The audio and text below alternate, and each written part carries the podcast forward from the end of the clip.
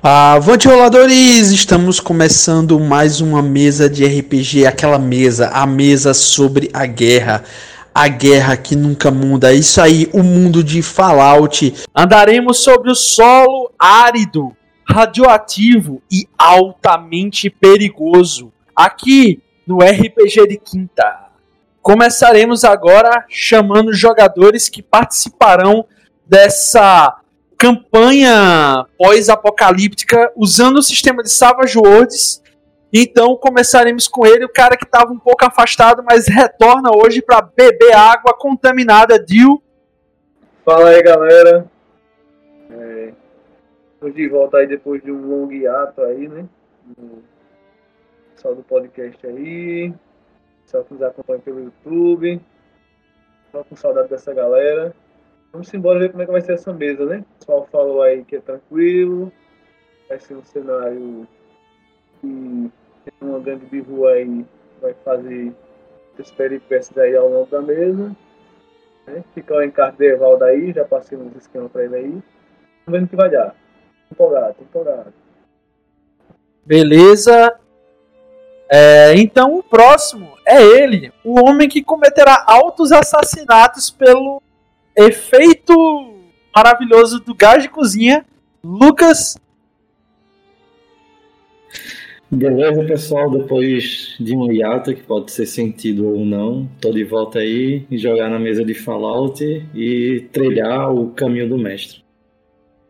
É, eu vou jogar com simplesmente o Marreta, eu vou jogar com um super mutante que anda pelas terras tupiniquis, vagando, escutando sons de pescoço sendo partidos, dando risadas de piadas infantis. Entretanto, que de vez em quando, por razões que as pessoas não entendem, ele se ele torna-se sagaz por breves momentos. Mas é isso. Beleza. E o escritor e redator dos livros do Comerciante de Wasteland está aqui para vender e entregar cupons nas mãos de cada um. Dryon. É...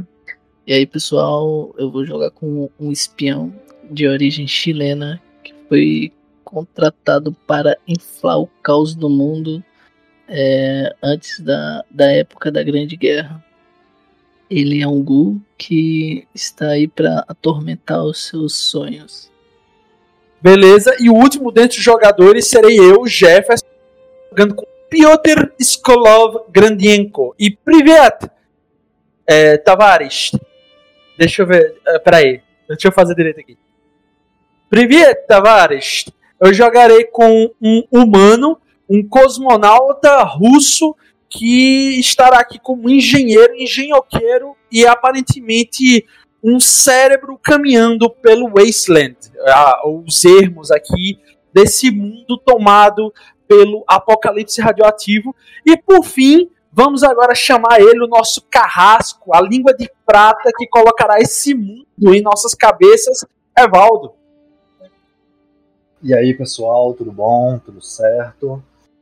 Vou ser o narrador desta mesa. Tentarei guiar ou não os jogadores nesse mundo, nessa vastidão radioativa.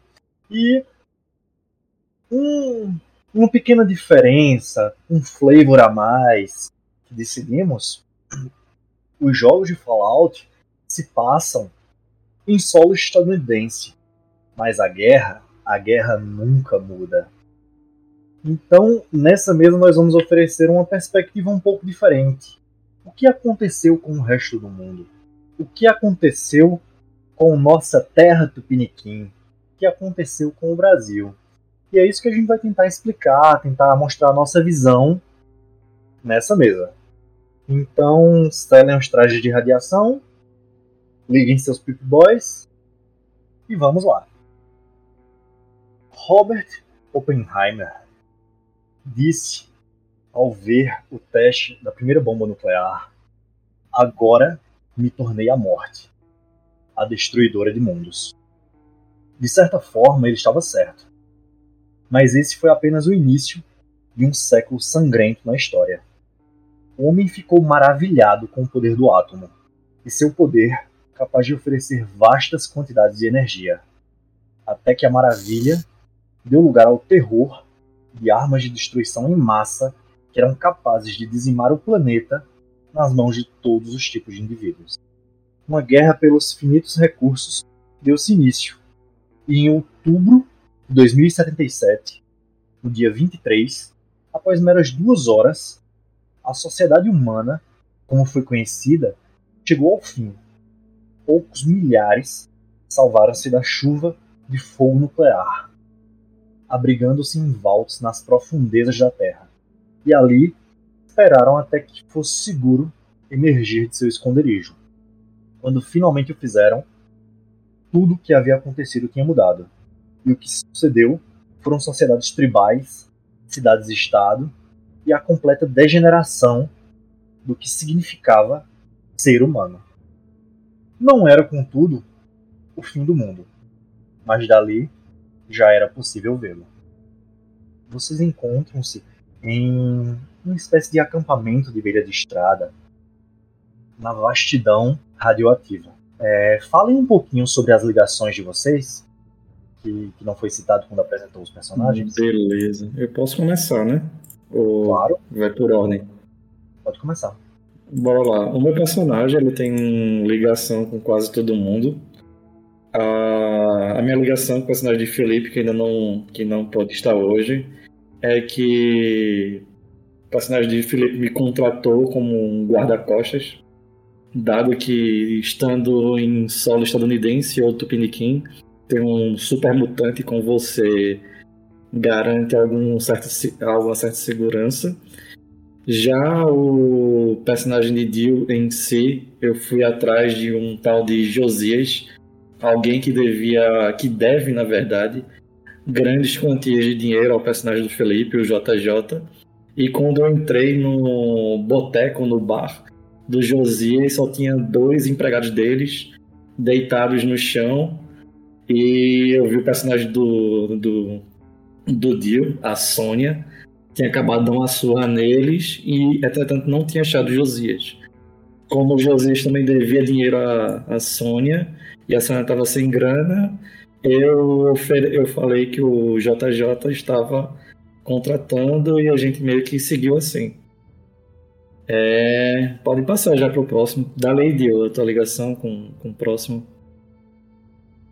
A minha ligação era com o personagem de Lucas. Né? Foi devido a um trabalho feito para. É, ele falou no começo aí, e ele trabalhou como guarda-costa de um personagem, acho que foi de Felipe, não é isso? É, o JJ. Nesse tempo aí a gente fez um serviço e fizemos um ataque a um. um- pode ser uma mercearia, pode ser algum lugar que tenha alimento, água. Se rola mercearia, se rola aí loja. É, eu coloquei aqui que foi um, Um alojamento. do Josias e ele tá devendo 50 caps. 50 Pô. tampinhas. Aí, compara- é, em reparação a essa dívida, você aproveitou, cobrou a dívida e fez um pequeno saque aí de mantimento. Essa é a minha, minha ligação com o personagem de Lucas. Ah, eu vou falar minha com o personagem de Dryan, aí Dryan já puxa dele com o do próximo. Já a minha com, com o personagem de Dryan foi que a gente já estava vagando pela, pela Wasteland, pela devastação há um bom tempo. E o guia da gente anteriormente era o tal de. Eu tenho os nomes e já esqueci, Luiz. Entretanto, o Luiz tentou comer carne de caçador e acabou morrendo de diarreia atrás. E eu fui encarregado de encontrar um guia para a caravana, liderado pelo JJ. Em vez de eu encontrar um guia capaz, eu encontrei aquele que me fez gargalhar, que foi o personagem de Dryan, que, foi, que é o Leonardo.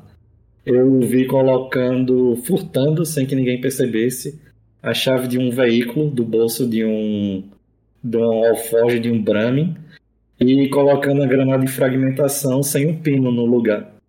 E toda a algazarra que ele fez, aí o meu personagem achou isso engraçado e o contratou como guia. Beleza, a, a minha ligação, eu não sei quem tem a ligação comigo, porque não me falaram no e, e o personagem de Felipe, até pouco tempo atrás, também não tem história. Tinha nada. Aí, tipo, basicamente, eu tinha sugerido a, a conversa como ele é sintético. Eu, numa noite chuvosa, de chuva química e ácida, eu estava protegido pelo meu traje de isolamento até que eu cheguei às margens de um rio que estava potencialmente menos radioativo. E aí eu comecei a coletar um, umas doses de água irradiada até que eu percebi um corpo boiando na água completamente nu. Eu, no primeiro momento eu pensei que fosse um homem que havia se afogado, tentei segurar o corpo para tentar é, dar um fim mais humano para esse cadáver e quando eu puxei percebi que o ser ainda respirava, entre aspas. Trazendo ele assim para as margens, eu percebi que ele não tinha a, a, o parâmetro biológico normal de um ser humano, pois dele vinha assinaturas eletromagnéticas estranhas. E aí eu imaginei que ele fosse algum espécime de vida único, que aí eu vou deixar para o personagem de Felipe revelar, e que não poderia ter só simplesmente sobrevivido às altas cargas de radiação que tanto a chuva e a, e a, e a acidez da chuva estava tava açoitando no corpo dele, como a própria água na qual ele estava boiando. Nisso, quando eu o resgatei, ele recuperou a consciência após um movimento de emergência. É, eu não revelei meu rosto no primeiro momento, até que eu guiei ele até uma cidade, onde ele viu as minhas expertises com engenharia e ciência, e de lá ele teve a sua oportunidade para seguir então a sua vida. Pouco tempo depois eu fiquei sabendo que ele se tornou uma espécie de comerciante nos ermos. E isso se dá à minha alegação com Felipe.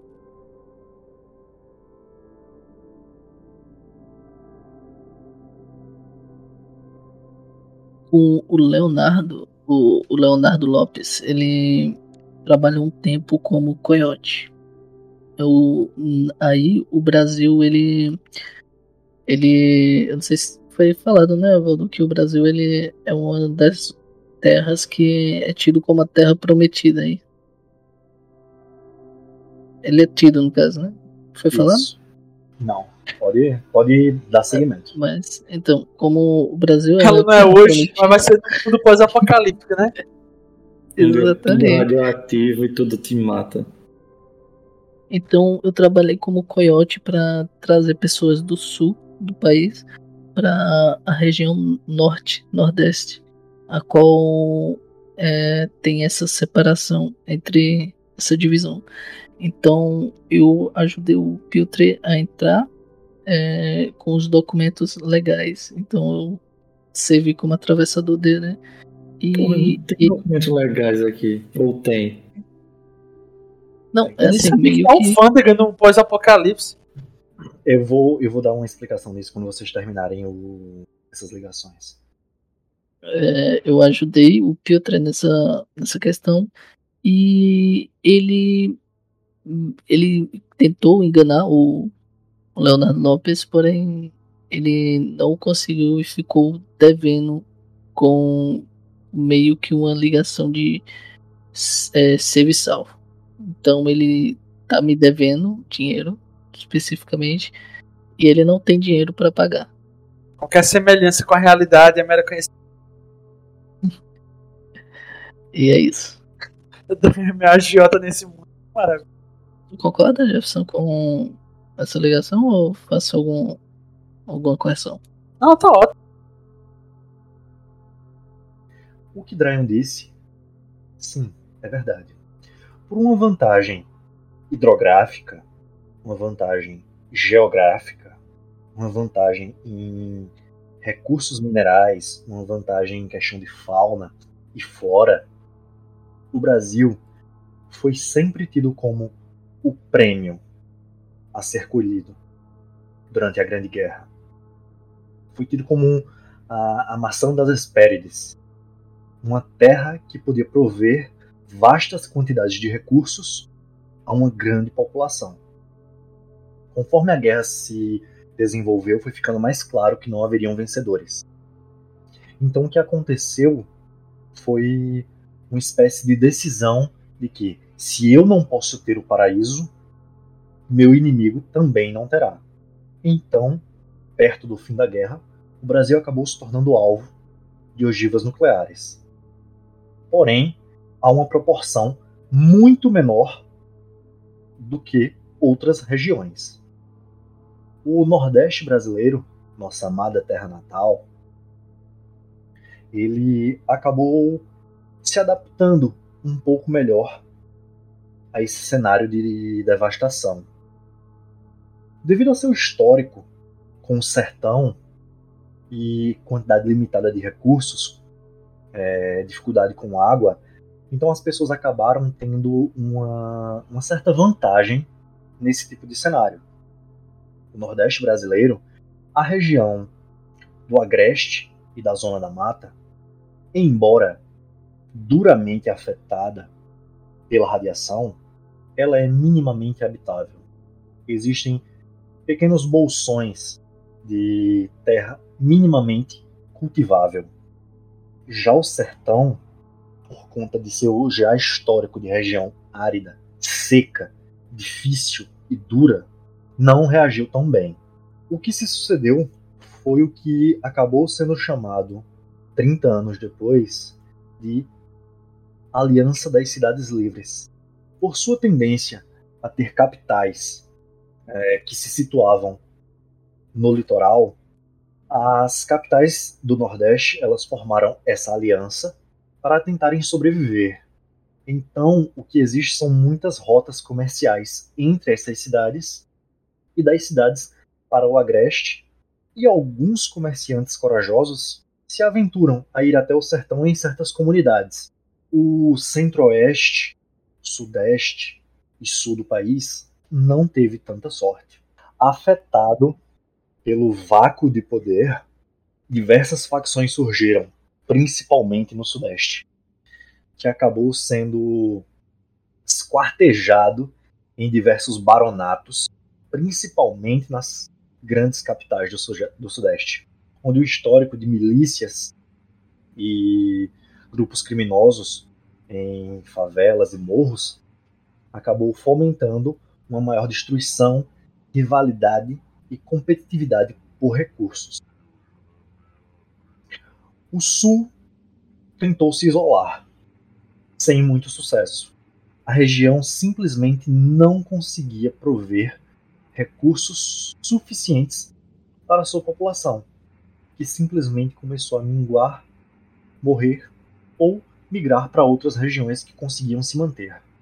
O centro-oeste brasileiro, centro da pecuária e com vastas quantidades de terra cultivável no período pré-guerra, acabou tendo um, uma situação diferente para se lidar.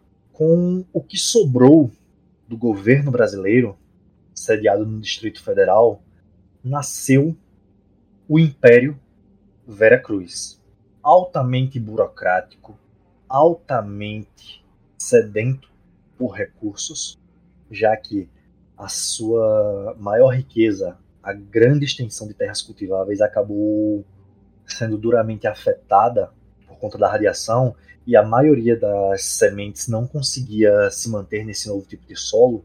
Então, o Império Veracruz tenta ao máximo expandir, conquistar territórios, conquistar riqueza e tentar recuperar a glória que foi perdida. No Nordeste brasileiro, também a zona da mata, pegando os estados do Maranhão e uma parte do Piauí, é tida como a joia do Nordeste.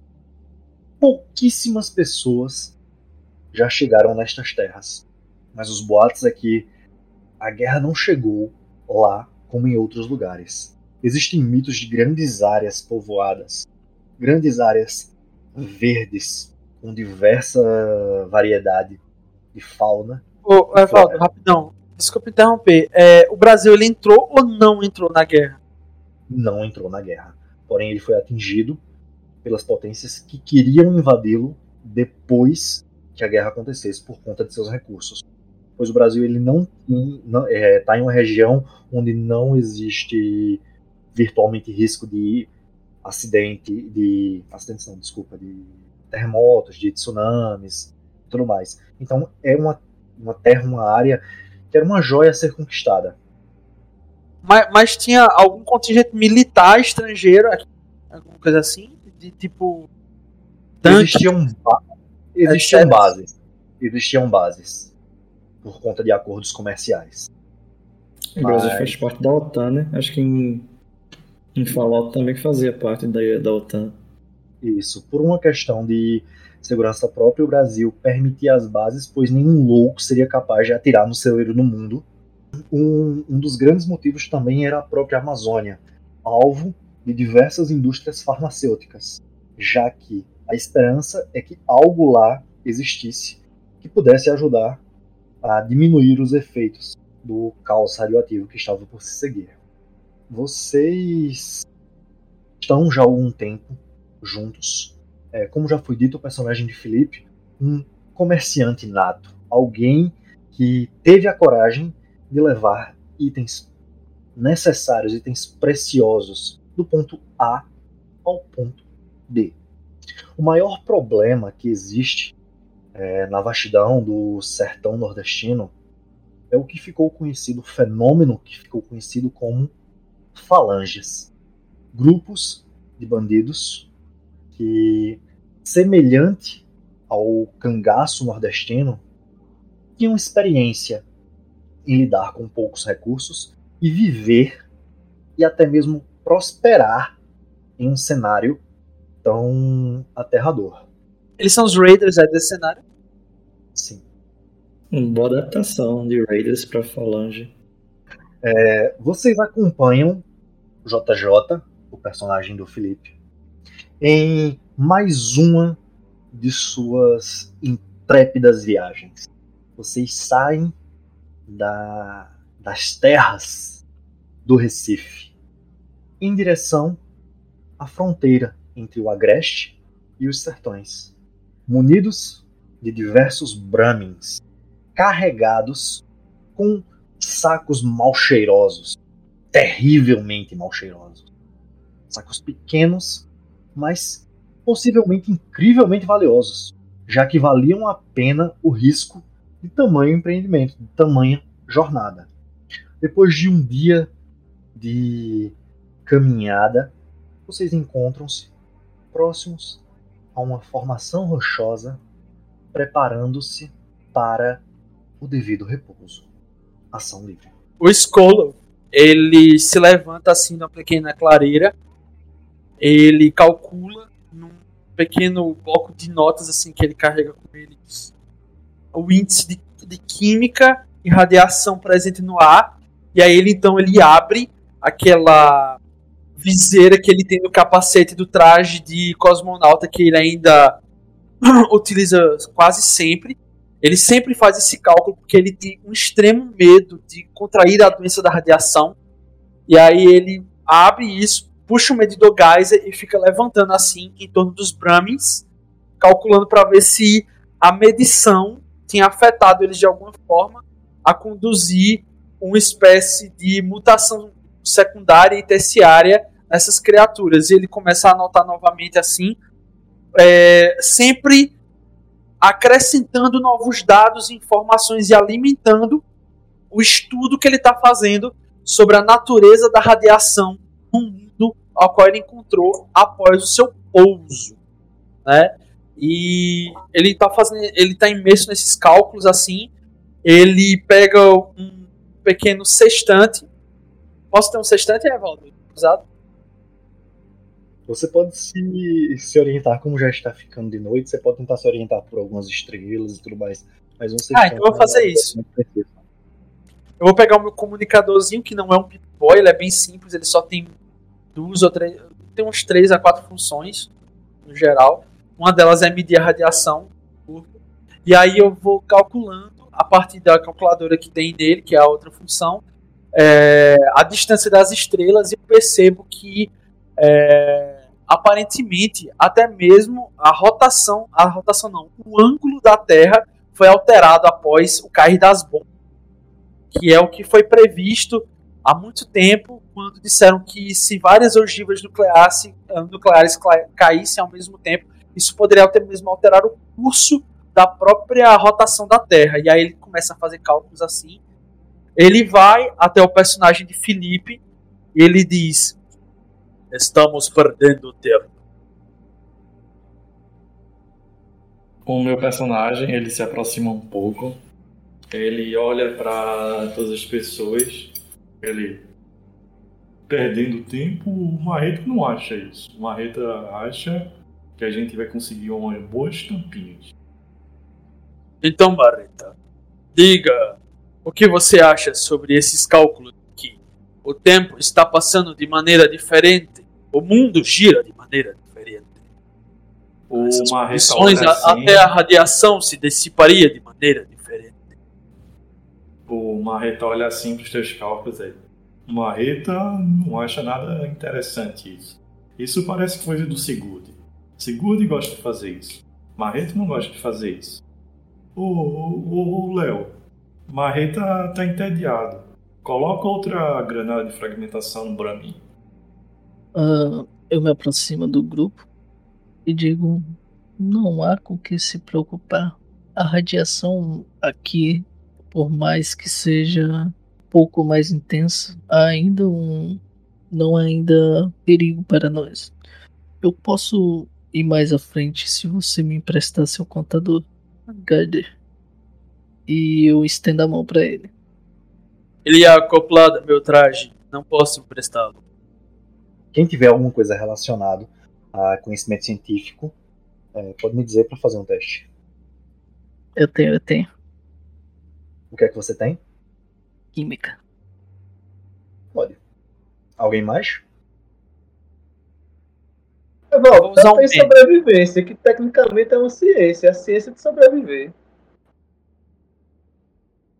Justo, justo, válido, válido. Sobrevivência, é, é, bom senso, é, sobrevivência, algo relacionado à sabedoria. Nem sempre tudo que está escrito em livros é, diz exatamente o que você pode. Eu Jefferson. posso rodar também, sobrevivência? Vou rolar, Pode. Ah, não, acho que elas já passaram. Eu não acho, eu não acho justo que eu tenha passado tempo na academia aprendendo coisas para que um, um super mutante saiba algo com base na O sobrevivência. super mutante tirou a mesma coisa que você. Eu achei injusto. Eu, eu quero usar um Benny pra fazer o que me rolar tá negativo. É, é suficiente, pessoal, é suficiente. Com isso, vocês terão acesso a essa informação. Níveis de radiação. Geralmente, cidades e estradas possuem um nível limpo. Geralmente. Não há o que se preocupar, ao menos por hora. Marreta olha assim aí. Não há o que se preocupar homem do espaço. Eu aponto assim para o boneco de Dryan. O Léo diz que tá bem, então tá bem. O Léo sabe das coisas. E o Léo está bem. Ele não tem o nariz. E perdeu o cabelo. E a pele dele é estranha. Mas ele tá bem. O que importa é que eu sou um sobrevivente. E se vocês querem continuar sobrevivendo, acho bom vocês é, beber um pouco de água e descansar. É... Evaldo, eu quero dar um. Posso dar uma geral antes de descansar? Dar uma volta? Eu também, eu vou Querendo- procurar recursos pra fazer munição pra seringa. Também vou procurar recurso, viu? Eu também quero dar um- uma olhada aí e tipo, eu quero ver se eu encontro é, algum elemento que eu possa servir de, é, de filtrar, entendeu? Para filtrar a água. É, se você colocar areia, né? é, a areia consegue absorver um pouco do- das substâncias tóxicas da, da água. Vamos, vamos de começo. Lucas, o que você quer fazer? Ah, quero procurar possíveis locais de emboscada, é, possíveis rastros de inimigo, qualquer coisa nesse sentido. É uma das poucas capacidades mentais do Marreta, é, é disso aí. Eu queria fazer isso através de conhecimento tático de batalha. Possíveis locais que alguém tentaria emboscar ou tentaria atacar, coisas assim. Eu não tô literalmente procurando vestígios. Uhum. É, role conhecimento em batalha. 4. O cenário que você vê é bem parecido com esse que tá no folder aí. Embora o terreno seja irregular, ele não é acidentado o suficiente para que permita que algum grupo possa se esconder. Então, com o cair da noite que se aproxima, é um bom lugar para descansar. Quem quer que pense em atacar vocês, se existir alguém, já deveria estar visível. Pois, de contrário a esse folder, não existem essas casas. Aqui é literalmente uma vastidão. Então, você sente aquela segurança de que, pelo menos, ninguém está escondido atrás de uma rocha ou de uma duna esperando para cravar uma faca nas suas costas. Beleza, como eu faço experimento né, e bato o terreno, vejo que não tem, pelo menos, com que se preocupar, eu volto, né? E começa. Algum dos Brahmins possui algum instrumento? Pode ser de percussão, de corda, alguma coisa? Pode ser, cara, pode ser uma percussãozinha. Eu, depois que eu faço isso, eu pego, mesmo que não seja meu, e tento tocar porque eu comprei a perícia performance. O Luiz, ele costumava tocar é, na, perto da fogueira, tá ligado?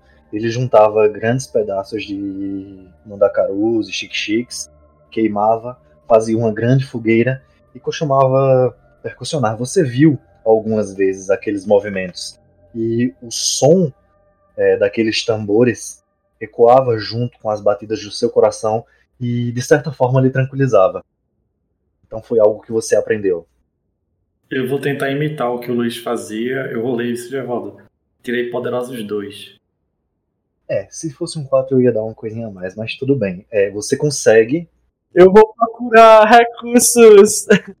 eu vou procurar recursos para fazer munição da seringa. É, alguma toxina, alguma que possa produzir munição para injetáveis. Eu quero um teste de sobrevivência. Eu não tenho sobrevivência. Deixa eu ver aqui. Ah, o que, que eu tenho aqui? É, você precisa Eu de um mínimo perceber. conhecimento. Eu tenho perceber. A parte Você. conhecimento eu tenho, só não. Talvez não saiba. Não, tipo, é, pra isso que você quer, eu preciso de sobrevivência. Pode tentar rolar um unskilled. Ah, então vou rolar nesse kill. Não é isso? Sim. Evaldo, eu vou usar o meu segundo bem. Ok.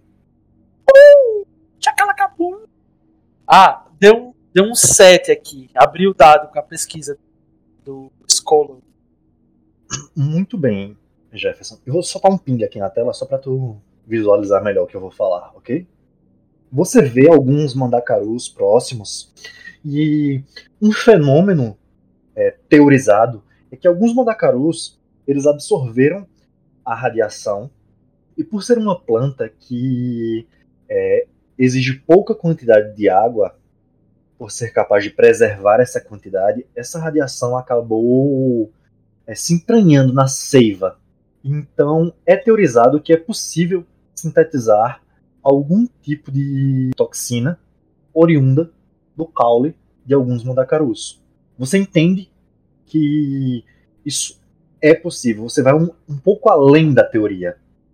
O que você já viu desde que você chegou é que não existe nada que possa fazer esse tipo de, de planta prosperar se ela não tivesse adaptado muito bem. Beleza, eu vou extrair a toxina dela colocar em. dar quantas munições? Das... Hum, tá, tu faz 5. Não vai ser muito concentrado. Se você, você entende que se você quiser uma versão. É, Isso tá o quê? mais Dano de veneno, radiação.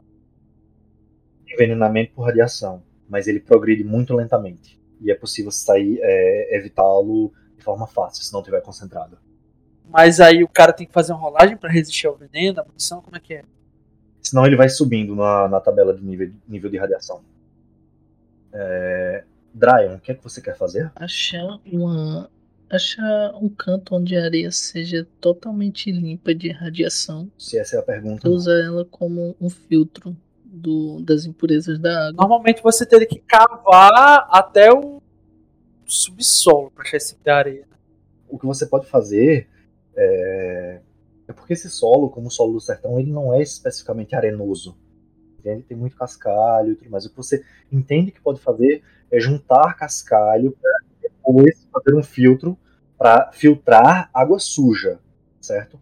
É, água irradiada, para você filtrar água irradiada é o comum. Água purificada vale mais do que seu peso em ouro, se a gente comparar com os dias de hoje. Não dá para fazer isso assim. Ah, beleza. Evaldo pegou aí o pulo do gato. É, Dio, Eu vou pegar alguns cascalhos, Evaldo, então, pra, pra limpar um pouco a água, a água suja. Be- Beleza. É, assim, básico, é, cascalho, carvão e entre outras coisinhas, se você juntar, dá pra. Mas se ele for beber, ele tem que jogar o teste de vigor também, né? Pra lutar contra envenenamento e radiação. Isso, água irradiada assim. Água suja, que é o mais comum, é, você fervendo e filtrando em um filtro de carvão e cascalho é possível é, ter uma água de uma qualidade melhor. O Brian é ele é imune à radiação. Por que tá com frescura de beber água irradiada? Ele não quer beber água suja. eu Ele quero não quer beber vender água na suja. verdade. Ah, empreendedor nato. Dio, Tô aqui, tô aqui. vamos lá, o que é que você planeja fazer nessa, nesse fim de tarde? Paz. Eu queria dar uma vasculhada aí, acho que sobrevivência. Não sei se seria sobrevivência. Se eu achava algum equipamento moscando aí pra me dropar aí. É, mesma coisa de Dryon. Não. Ok, Não precisa fazer teste então. Nem fazer teste. Então tá tranquilo. O pouco que eu tenho já me mantém. Então vamos descontar a questão das rações de viagem. Ô, Evaldo, eu queria falar com o personagem de Felipe pra perguntar pra onde a gente tá indo, pra o destino da nossa caravana. Ele olha pra você, dá um sorriso e conhecimento geral todo mundo, quem tiver, quem não tiver unskilled. Marreta tem, conhecimento geral. Cinco, Evaldo. Não é que Marreta sabe mesmo, é que sabe. Quem mais tem, quem não tiver pode ser unskilled. Eu só sei que nada sei. Marreta sabe.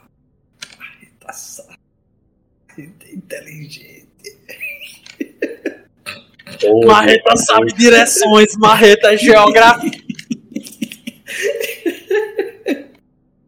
Droga, Dio, por que tu passasse? Era só pra deixar eu saber. Marreta entende. O Marreta ensina você. E alguém tem que saber, né, velho? É porque, é porque ele é tua checagem, pô. Ninguém vai confiar que tu sabe, tá ligado? É exatamente Eu- por isso. Eu uso um Bane e cancelo o de Dio. Caralho, ele conseguiu um 8 em um unskilled, velho. Cara, é muita coisa. Eu consegui um Quatro 7. menos dois. Ele seguiu minha carreirinha aí, ó. Consegui um 7. Não, nesse aqui. Marreta! Marreta é massa. Marreta é massa. Ela é a banda que arrasa. JJ olha, dá um sorriso e diz: Nós vamos para Madrigal. Quando ele diz isso, Marreta, você lembra de alguns de suas aventuras em Madrigal, carinhosamente conhecida como Madrigal, a Babilônia sul-americana. Uma terra virtualmente sem lei na época em que você andou por lá coisa de sete anos atrás. E onde apenas os Caps tinham poder. Beleza. Marreta pega a bolsinha dele de caps, coloca naquela mãozorra que ele tem. Ele vai contando um, dois, três. Aí depois de novo. Um, dois, três. Um, dois, três. Não, ele seis. Aí ele olha assim. Bem. Pode Lucas, falar. antes de tu falar, me faz mais um teste, só porque você passou de quatro. De quê? Passou de 4 perto de Evaldo, ele não perdeu, não, viu?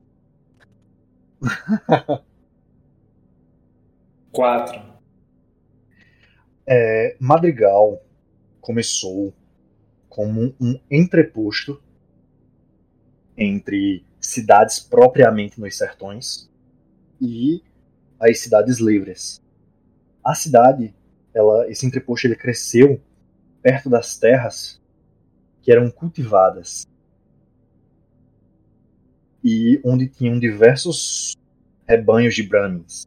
Então é um local que em si propriamente dito não produz nada, mas onde diversas caravanas param, se encontram, comercializam entre si ou seguem caminho para uma Uhum. das cidades livres ou para os sertões. Estilo Caruaru mesmo, né? Sim. Agora tenta explicar isso pra algum de nós. Palavras assim. Não, calma, aqui eu sei, ó.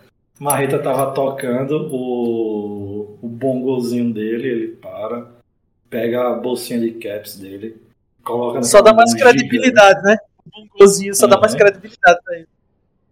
Coloca na mão gigante dele os caps, ele vê que ele só tem seis, ele guarda de novo na bolsinha que ele tem, amarra, olha pro pessoal, aí.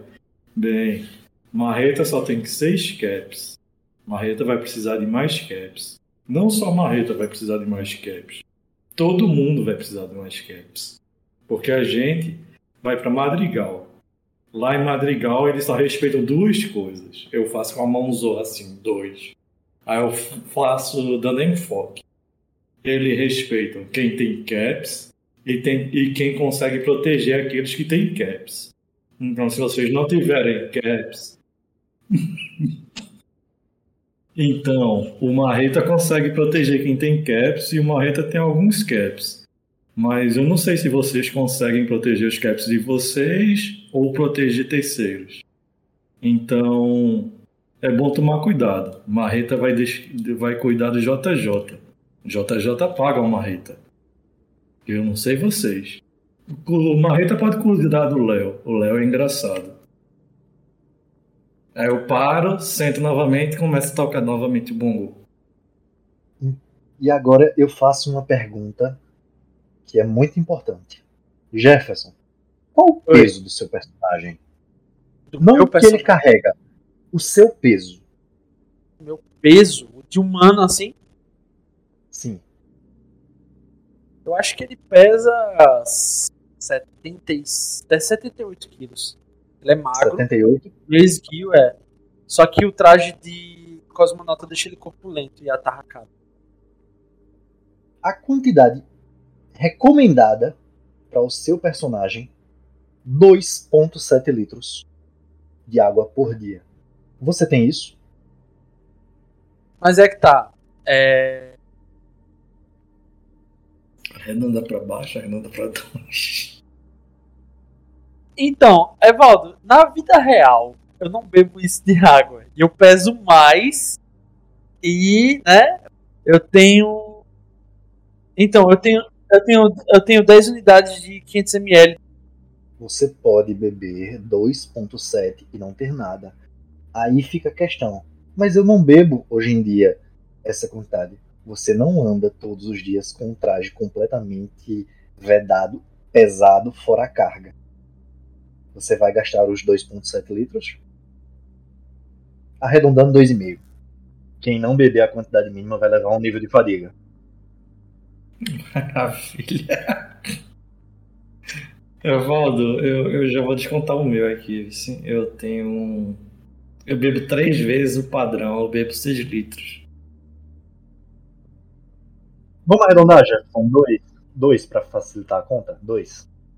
Evaldo, eu ando com. Eu tenho 24 litros, eu vou consumir 6. Fico com 18, né? Evaldo, Uhum. rola, rola o teste já agora do. É, deixa eu só passar todo mundo que a gente já vai rolar isso.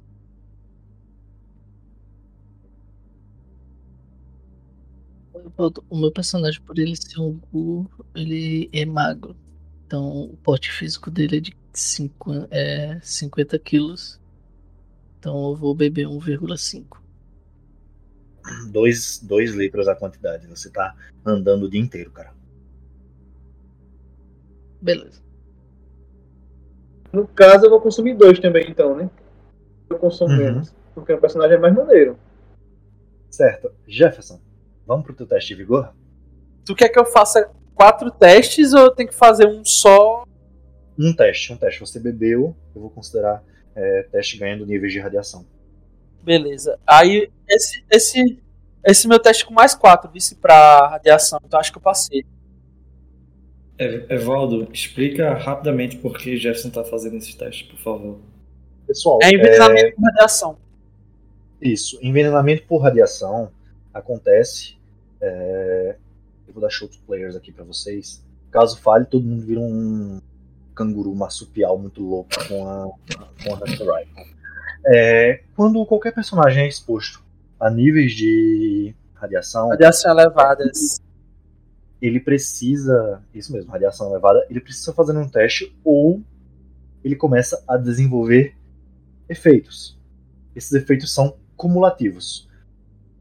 Para fazer esse teste é necessário um check de vigor. Base 4. Jefferson ele faz com um mais 4, pois ele está equipado com um traje de radiação que mecanicamente ele oferece esse bônus aí. Vamos de 4. Isso. Apenas o personagem de Jefferson faz. Por quê? Super Mutantes, que é o caso do personagem de Lucas. Ghouls, que é o caso do personagem de Dryon. E Synths, que são o caso dos personagens de Felipe. E Eita, deu spoiler. Eu pensei que ia ser segredo. Não. Eles são. Não, pode, pode ser segredo on. Off, tranquilo. Só pra galera entender. Eles não fazem esse tipo de teste, pois é, a radiação não afeta eles da mesma forma que afeta outros seres humanos. Beleza? Descontem seus recursos e digam como vão passar a noite. Comida também, Evaldo, agora? Comida também. Esse boneco contaminado por radiação é maravilhoso. Evaldo, eu consumo 3 unidades em vez de uma por dia, vice. Eu tenho 10, eu vou pra 7. A gente tem que chegar em Madrigal logo, ou eu vou ficar sem comida. Eu vou, eu vou fazer, eu vou fazer meu segundo teste aqui que eu vou comer comida irradiada. Eu abro uma lata de, de feijoada da mamãe enlatada de 2009 que tá tipo quando eu puxo ela assim, ela tá brilhando um pouquinho na minha mão. Aí alguém aceita? Bateu Ela uma, tá aquele furinho, né, que deixa a lata estufada.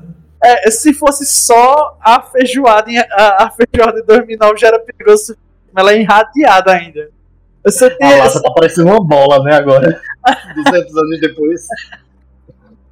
aí é, é, eu abro assim, jogo num recipiente herméticozinho, abro novamente o meu capacete e começo a, a beber aquele feijão que ele tá líquido, tá ligado? Ele tá pastoso assim, né? Não é feijão mais.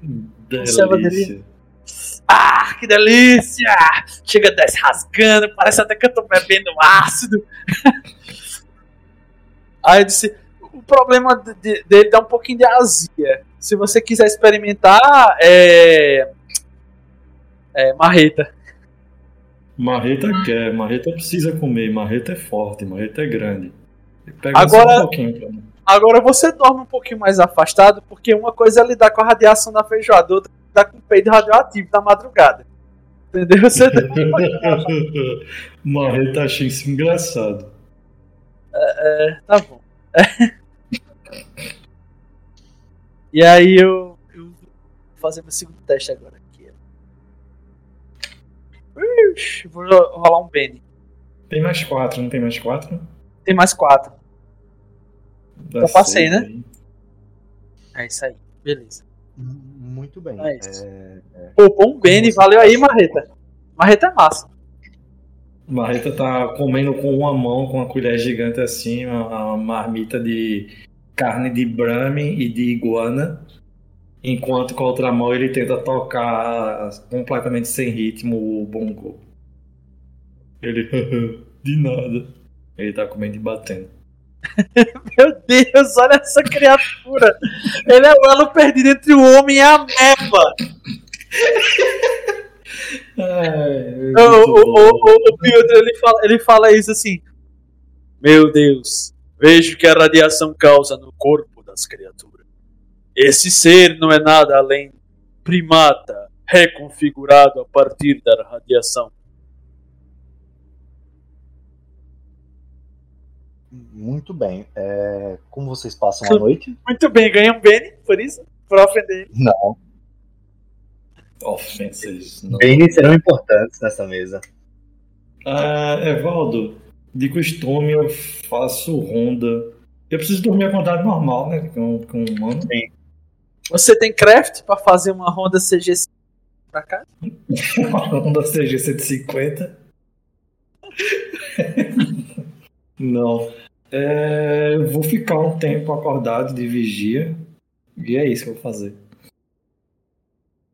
Ah, eu vou revezar com, em turno com, com Marreta. Eu falo, Marreta, eu ficarei com você nesse turno. Me acorde quando se sentir um pouco cansado. Ou quando estiver. Marreta não se cansado. sente cansado. Marreta não vai precisar lhe acordar. A não ser que o soninho bata. Quando o soninho bate, Marreta vai e dorme. Eu fico com a última parte do, da vigília aí. Quando tiver forem dormir, você me chama. Tavarit Marreta. Você é uma criatura muito única. Poderia fazer uma biópsia do seu cérebro? Essas palavras são complicadas. O Marreta não gosta disso. Quem gosta disso é o Sigurd. Poderia tirar um micro pedacinho da sua cabeça para estudar? Não, se Marreta perder a cabeça, Marreta não vai conseguir mais andar. Mas você já não tem cabeça, mano. E ainda assim anda e fala. não, isso não é verdade. Marreta possui. Eu fico tocando na minha cabeça. Ele toca na cabeça pra saber se ela tá lá mesmo. Aí, ah, ufa. Bom, é, então rola essa ronda, vocês dormem fazendo turnos, é isso? É, eu, eu vou acordar o Piotr. Eu não vou acordar o Léo, como- que nem o Léo pediu. Tudo bem, então a, a noite passa nesse esquema. Vocês. Jefferson, uma dúvida. Ah. Você tira seu traje pra dormir? Não. Eu durmo sentado, inclusive. Teste de vigor.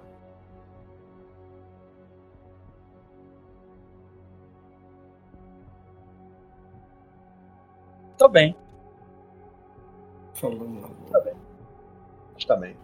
É, eu vou sempre pedir esse. A, men- a menos que eu tenha um local. A menos que eu tenha um local que eu saiba que realmente, seguramente, não tem nenhum vestígio de radiação no meu traje.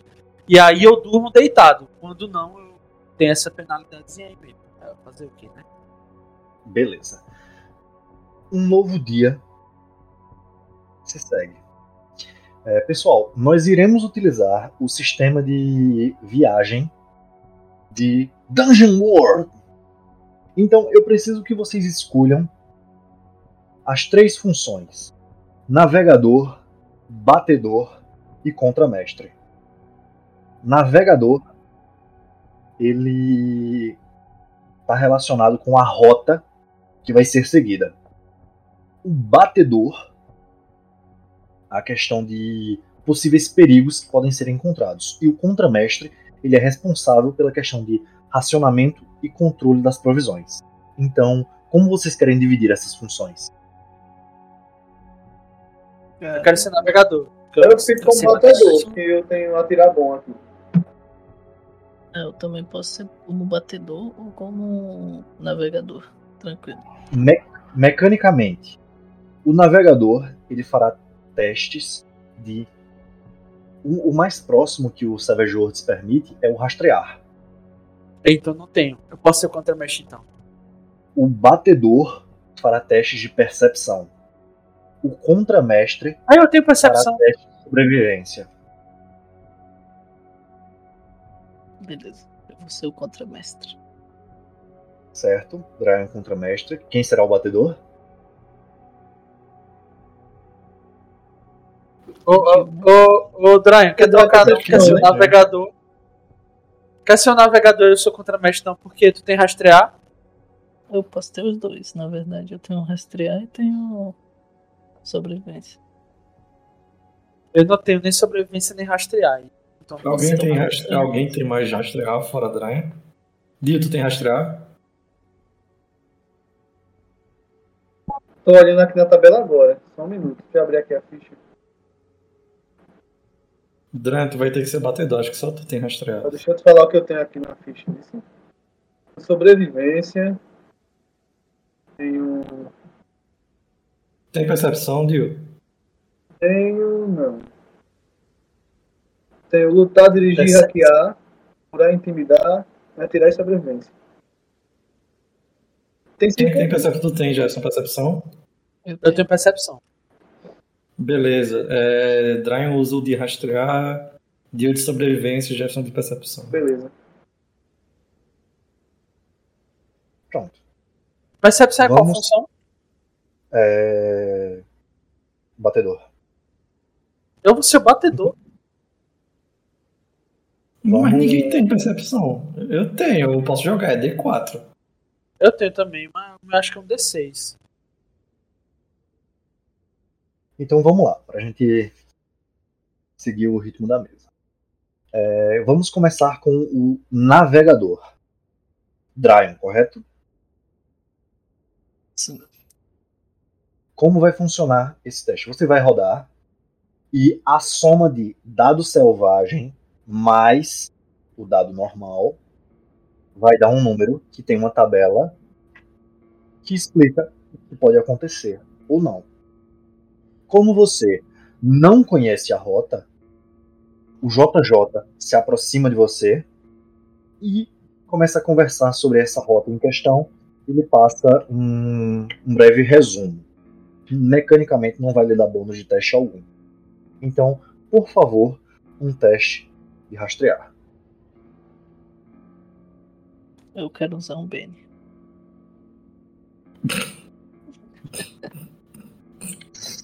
Certo. O primeiro Snake Eyes da mesa. Olhos de cobra. Você tirou um 6. Eu vou soltar aqui na tabela. De 7 a 9, teoricamente a rota é bem traçada. É o seguir a mesma. Nada de muito ruim pode acontecer. 10 mais é o, o melhor resultado. E 6 menos eu escolho o que acontece. Você quer gastar mais um Bane? Não, tá tranquilo. Certo, você tirou. Tá, tá entre a classe de piores resultados possíveis, ok? Sério? Sim, 6 menos. Então 6. 4 mais 2. A dificuldade não é 4 como padrão eu do tô Savage no, médio, não? Não, você tirou 6 pra baixo. É de 7 a 9 que acontece. É um, é, é um sistema Algum- híbrido, então, né? Entre Dungeon World e Savage World nesse local de. de, de Dá pra dizer que sim. Dá pra dizer que sim. Pra quem tiver curioso, em Dungeon World é empreender jornada perigosa. Se você tira de 6 pra baixo, 6, 5, 4, 3, 2, 1, eu vou escolher o que vai acontecer. E de 7 a 9, teoricamente, é bem traçado e tudo segue bem. E de 10 pra cima, você encontra uma forma de reduzir o tempo de viagem e existem chances de algo bom acontecer. Você quer manter seu 6? Quero, tá entre o ruim e o não ruim ali. Não, tá entre o ruim e o horrível. Não, tá entre o ruim e o mais ou menos. Não, o médio é mais ou 7, o médio é 7 ou 4, tá abaixo do médio. Não, não, ele, ele tirou 6, que é como eu disse, eu vou somar o dado selvagem mais o dado normal. Ele tirou Ah, 6. tá. Com mais um, chegava no médio. Mas ainda tá no ruim. Ruim e horrível. É, não, mas Quer tá manter? saindo- Cara, tá Quer dar mais ruim. ênfase, Evaldo? Chega pra sentir daqui. A... Não, não, É ruim. eu vou. É ruim pra porra. É porque é, é, esse teste ele é importante porque ele foge da mecânica do Savage. Eu tô Não liga ligado, não, só que eu fiquei com medo. Não, eu vou, vou manter esse daí. Ok. O Gente, Próximo. Death Você morre. Ah, meu Deus, a gente chegou num fosso de suco de hidrogênio espalhado por todo o ar. É, morre todo mundo. É, Não, pela lógica, ele tá entre o médio e o, e o início ali do ruim. Então não é tão ruim, tá ligado? Não, não funciona dessa forma. É, vamos lá, batedor, Jefferson, percepção. vamos lá.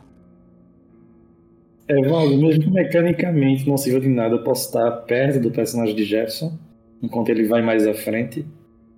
Pode ser. Eu, eu protejo você, Marreta protege.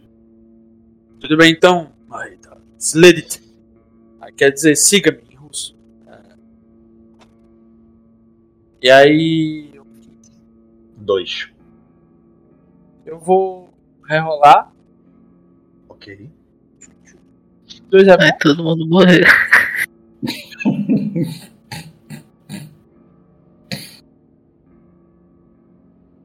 Porra, ape- apertei o pessoal ali, desculpa. É, Tá um em cima do outro aqui. PC.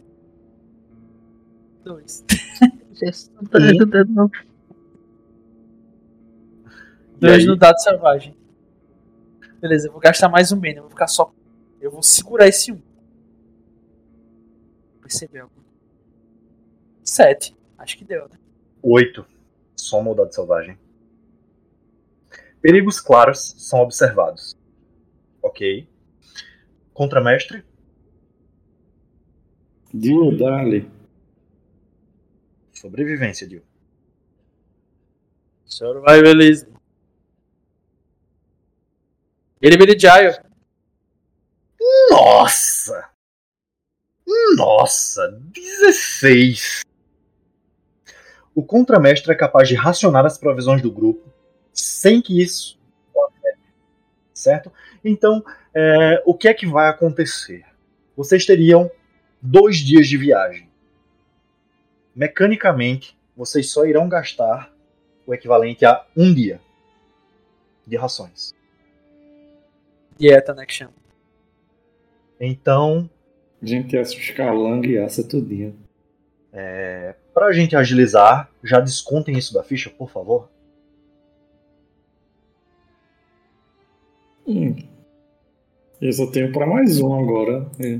A, gente- a gente vai chegar na cidade. A gente vai chegar. E Ou virar que- é. Uns aos outros, pô. Já falei 200 vezes. É só alguém rolar de quatro, né? É isso aí. Dryon, É por isso que no Salve de Odos o 4 é tudo que você precisa. Dryon. Agora é o pulo do gato, Dryon. Você tem duas escolhas. É, o caminho seguro seguia, seria seguir pelas rodovias. Porém, é, esse caminho é o que garante que vocês cheguem dentro do prazo. Seguro na questão de prazo. Mas ir pelas rodovias, muito geralmente, acaba-se é, tendo risco de falanges emboscarem as caravanas. As caravanas geralmente assumem esses riscos, pois elas são bem guardadas. A outra opção é ir pelos ermos. Inóspito, um gasto maior de rações e mais tempo.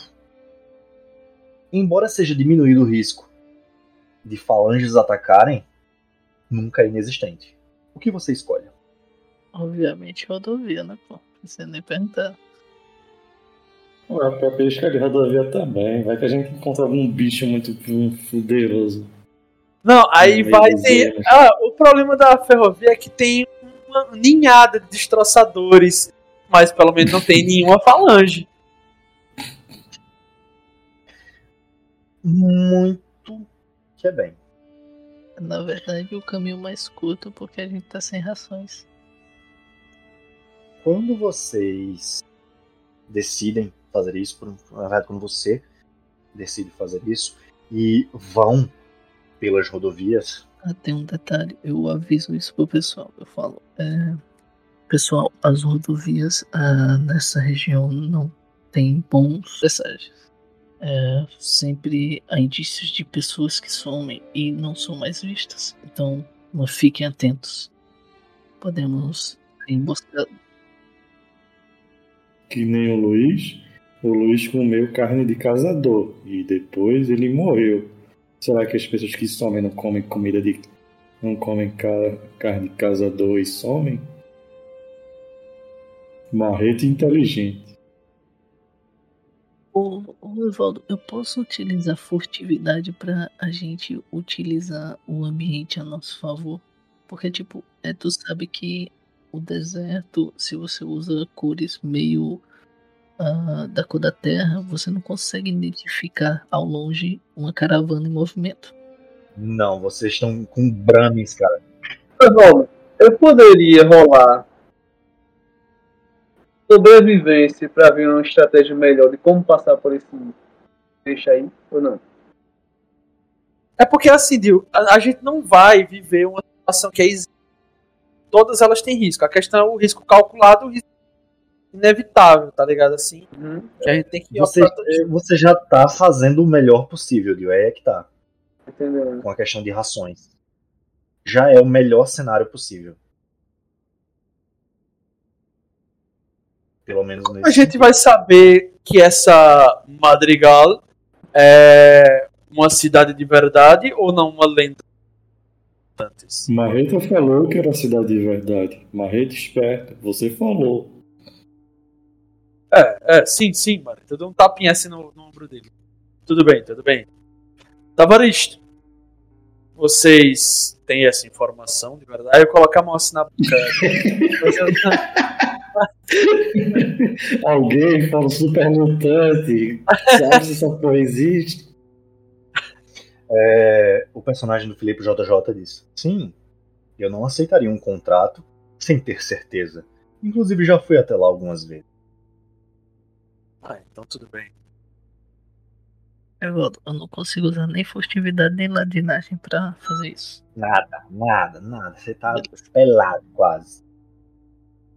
Você só pode usar o seu poder de rezar a Deus por outro melhor. Então eu faço o seguinte, já que é um lugar perigoso, eu já ando com a arma em punho, já que eu ando igual um soldado na guerra, já pronto pra me defender. Quando, lá nada, pode falar, Gerson. quando o Piotr olha o, o personagem de Dryon, Leonardo, né, puxando a arma e carregando ela, ele automaticamente saca uma vara improvisada com rótulo à manivela e ele começa a girar a manivela, ai, ai, ai, ai, ai, ai, carregando seu mosquete é, laser. Muito bem, Jefferson. Você, e como o Lucas disse, É, só uma coisa, eu posso dar ponto de interpretação pra, ou ponto bem para o jogador? Ou não? Por enquanto não. Beleza. como o Lucas disse, ele vai um pouco na frente com você. Ah, Evaldo, não, porque ninguém merece. Só tem Indo pela, indo pela rodovia, é, vocês veem algo diferente. Você e o Marreta, que foi com você. um outdoor de uma família feliz e com dentes. Começa Você a rufar. vê. é, me faça mais um teste de percepção para ver se seus olhos conseguem ver. Você vê dois, três indivíduos certo, parados na rodovia e uma espécie de conglomerado de metal estranho. Faz um teste de percepção aí. Ai, não! Dessa vez eu posso ajudar, já, é, Valdo, ou não? Você pode fazer o mesmo teste, ajudar não. Eu não, eu não quero perceber. Eu não, ai, eu não sei o que é.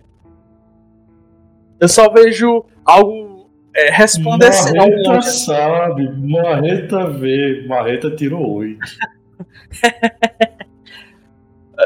É, Marreta, você vê, aparentemente. aí, eu, eu, eu, anoto assim. Aparentemente, um dos efeitos da alta exposição à radiação engloba aumento significativo do poder da visão. Marreta, você vê. é, assim, você vê bem o rosto dos indivíduos. A média de 16 metros. Eu tô considerando que vocês estão a uma distância não muito grande do grupo. Para que possam indivíduos de voltar. 16 metros. Eu tirei 8, porra. Não, não, eu tô dizendo, os, cara, os caras têm altura de 16 metros ou estão a Não. 16 metros de distância? Estão a 16 metros. Ah, o caralho, ele, o Lucas tá vendo Optimus Prime na rodovia. Você não vê os rostos. Você não vê os rostos, Jefferson. E você não entende que conglomerado de metal é esse. É, eu não É, entendo. não. Marreta, você vê. Bom, Quer dizer, o Piotr pelo- não entende, né? adendo pela sua ficha, você deveria. Mas a gente vai chegar daqui a pouco. Você vê, primeiramente, os dois indivíduos que seus olhos é, vão logo atrás. Você vê um indivíduo armado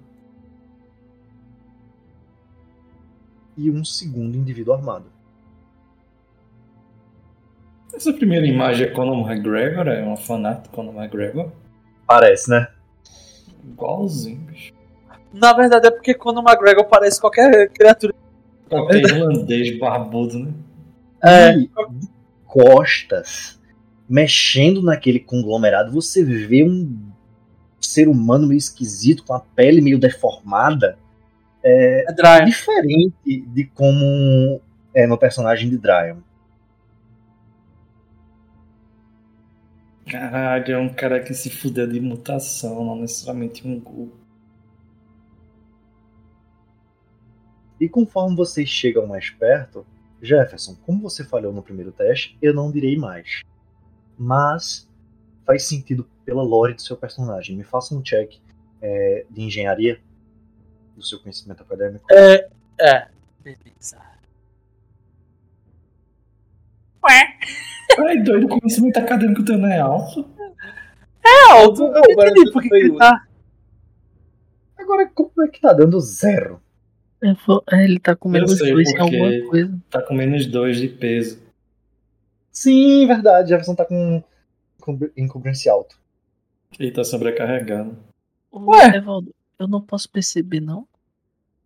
É, chegando perto agora, Dio e Draco. Mas a o mosquete mecânica laser pesa muito, Jefferson. Tu tem força baixa. Posso É o que que pesa muito. Mosquete. Dryon, você pode fazer o teste de perceber. E, cara, tu tem mais 10.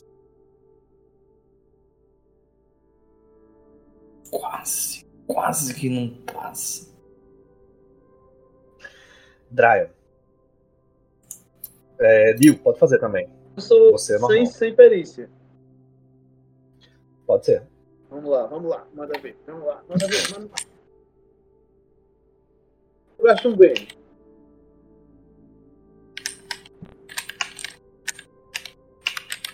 É. Cara, como é que o traje de radiação pesa 22 se ele é bem, le- ele é bem leve? né?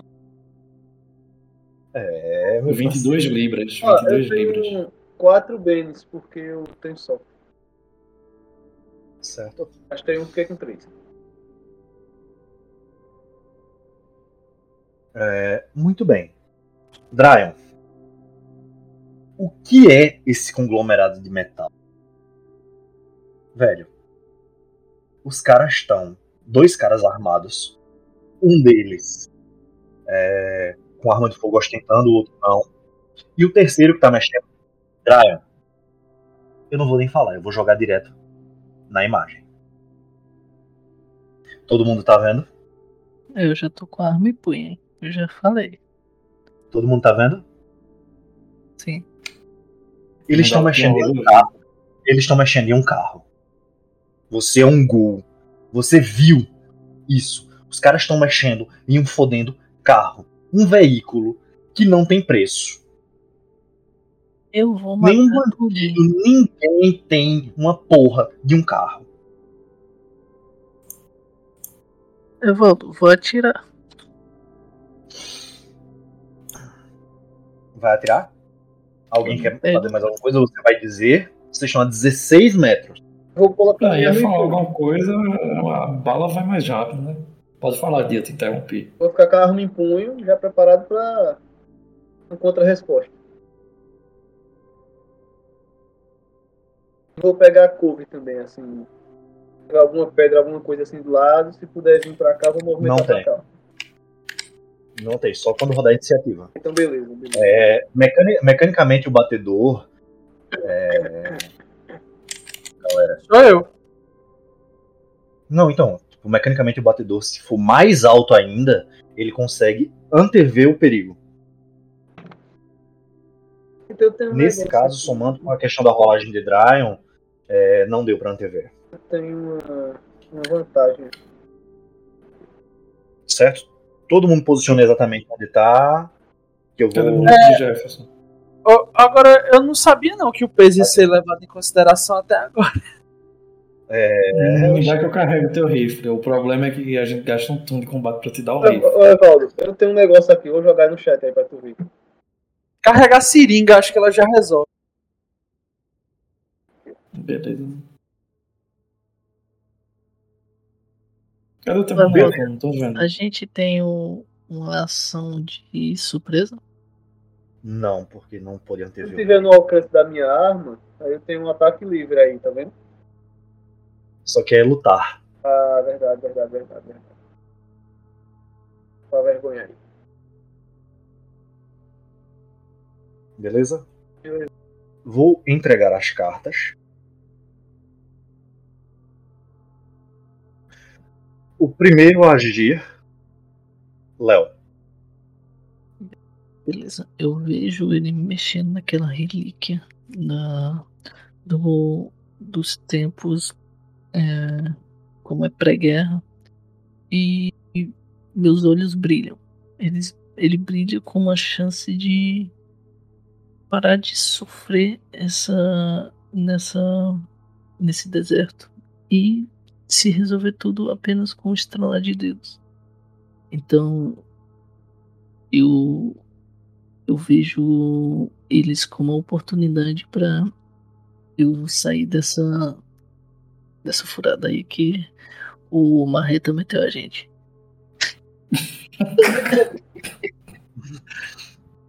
Marreta não fez nada. Agora não fez, né? Eu ia falar, pessoal, tem gente aí, dragão, atiro. Não teve o que fazer. Obviamente o Marreta nos conduzia a um armário. Cara, pô, Dryon. Você atira. Mecanicamente, só lembrando quem estiver assistindo, Savage Worlds, 4 pra cima, certo. Não, tem que ver a distância da arma dele. Eu acho que é E pra tem tirar o cover do cara. Ah, É, tem ah, um- eu já olhei aqui a distância. Tem que ver se o cara tem proteção anti-penetração. É porque, pelo, não, é porque pelo que ele puxou, tu vai tirar nesse indivíduo 2, né? Na verdade, eu Ou ia, tu vai nesse aqui. eu ia atirar nem nenhum e nem no outro, era nesse aqui. Pode sentar o dedo. Não, eu vou atirar nesse aqui que tá armado, né? O, esse daqui não Os tá. dois estão armados. Quando o mestre ri, todo mundo chora. Os dois estão armados. Menos dois tiro. tá armado, na Menos verdade. Hum, distância tem menos dois, fora Menos dois? de distância. Não sei se tem cobertura. Não, pra esse indivíduo 2 ele não tem cobertura.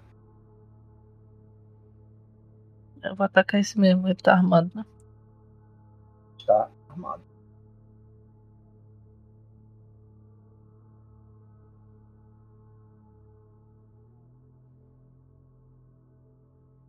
Eu só rolei atirar, eu não rolei atirar e dano. Então eu só considero dano aí.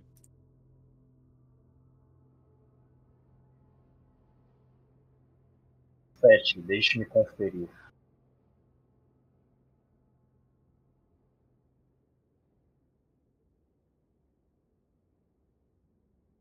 É, sua arma tem penetração de armadura?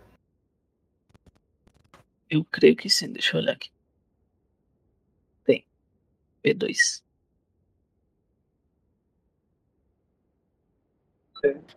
Tem P2. Uhum. Dragon.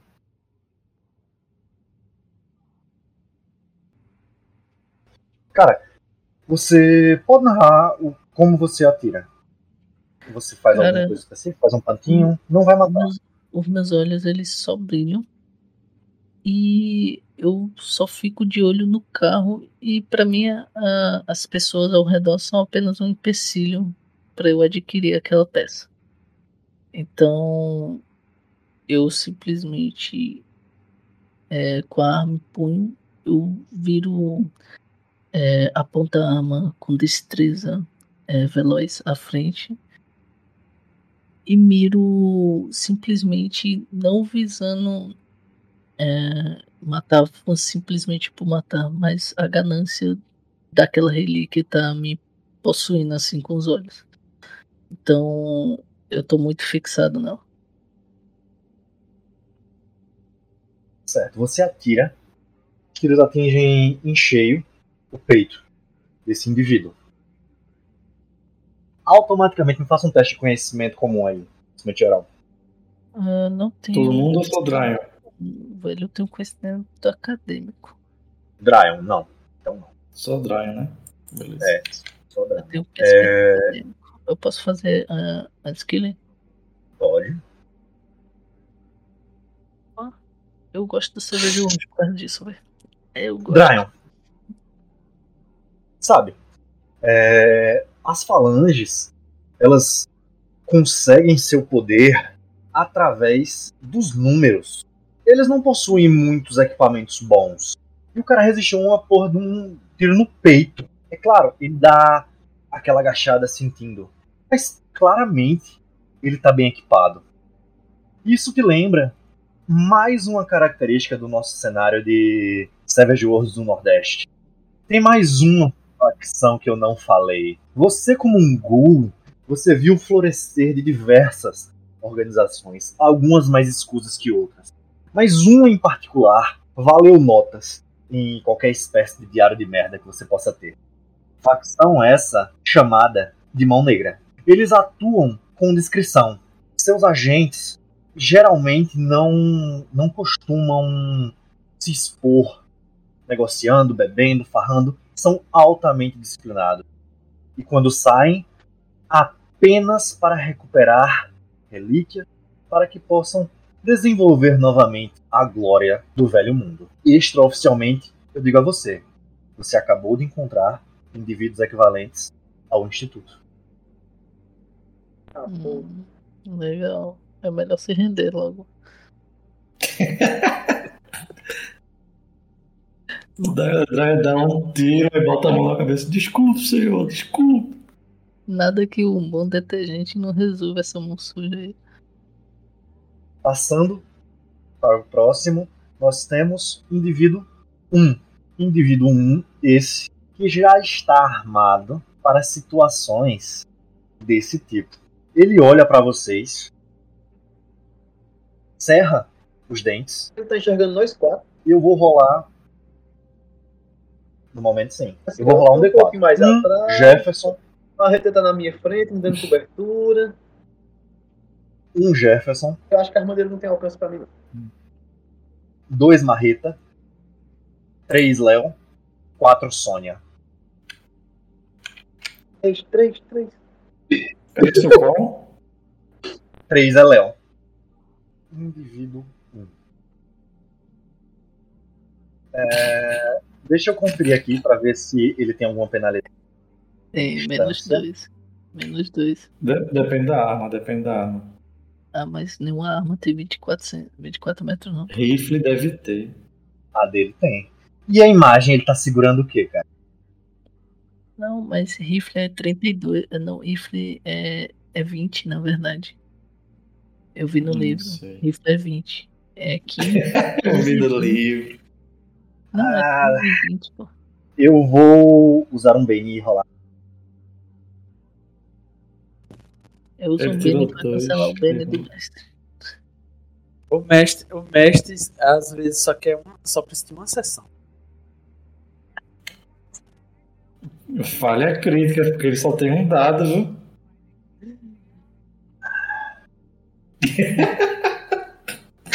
Brian, Se fudeu! Agora arma explode. usar a regra de falha crítica. Você vê aí quando é o mestre ele, ele se decepciona, Cara, né? Tipo, é- "Caralho, eu queria é, eles vão mundo." usar. Ele criou a falha crítica e o primeiro a usar vai ser. Foi mais volta, E mas joga 3g6. Ui. Nove. É, o combatente deixa a arma cair. Lute! Aí grito de longe assim. Uma pergunta, Evaldo. Eu sei que provavelmente não. A arma dele é barata? Não. Arma barata. Droga. Ele vai atirar, ele olha assim, ele tenta mirar em você, mas pelo marreta estar é, na sua frente, ele não consegue mirar corretamente. E como ele reage quase que instintivamente é, após o tiro, ele não tem tempo de segurar corretamente a arma e o próprio coice da arma faz com que ela caia. O indivíduo 2 ele olha para vocês, se levanta. Que porra vocês estão fazendo? Ele puxa uma arma, mira. Parados agora! Ou eu atiro. Que merda vocês estão fazendo? Caralho! O engraçado é que o outro deixou a arma cair no chão e ele, ele tá desvantagem aí, pô. E ele sai do abalado. Indivíduo 2. É, Valdo, é uma. É o que? Uma pistola, um fuzil, uma arma estranha. Hum, beleza. Se fosse arma estranha, ia, se... ia ficar preocupado. A gente vai lutear, vai lutear. Então, depois disso, o carinha deformado. Pessoal, paz, paz, a gente não quer problema com ninguém, eu só tô dando uma olhada aqui. Calma! Com as mãos levantadas e com a chave de fenda na mão. Ah, era só um mecânico. Sônia, E aí, galera? Mata o cara, deixa o cara viver. Matar. Matar esse A gente tá no- a variável. A gente tá no pós-apocalipse, a gente não tá na época da caridade do. Então, ó. Pra cá. A gente mata primeiro e pergunta depois. Vou atirar nesse cara aqui. Exatamente. tá. E cadáveres são inofensivos. Mais ou menos. Ficou lá. Eles voltam deixa, também. Mas assim, Montando a arma parado, não sei o que. Eu só fiz chegar assim, puxei minha arma. Já lá. Meu Deus. Parado o caralho, meu nome é pequeno. Agora que o tiro pega, né? Pensei que era Sônia. Mas é o cunho. vai, Sônia. Ah, pegou. Qual o alcance da sua arma? 10, 20, 40. 10, 20, 40? Aí ele tem É, penalidade de menos dois. 2. Menos 2. Mas acerta. 4. Rola o dano. Lá, estoura os dados, coração dos dados. Pra voltar com um grande estilo. Porra, que dano merda, assim. Mas ignora um de armadura. Cara, você aponta sua 38 e atira. Novamente atinge o peito. Ele simplesmente olha para o impacto no peito. Como é de um calibre mais baixo, ele nem vai para trás. Marreta. Ele olha pra um lado, olha pro outro, tá todo mundo atirando. Aí, estão atirando nos amigos de Marreta. Marreta protege os amigos. Ele, Marinho. Marreta bate nos Não inimigos. quer me acertar com aquela arma. Diz assim, é, É, se a bala não Hum. funciona, a marreta vai. boa, Dragon. É. Valdo. eu vou ruxar pra cima deles. De cabeça. É Uh! Eu quero dar uma investida. Você tem aí fácil a regra de investida?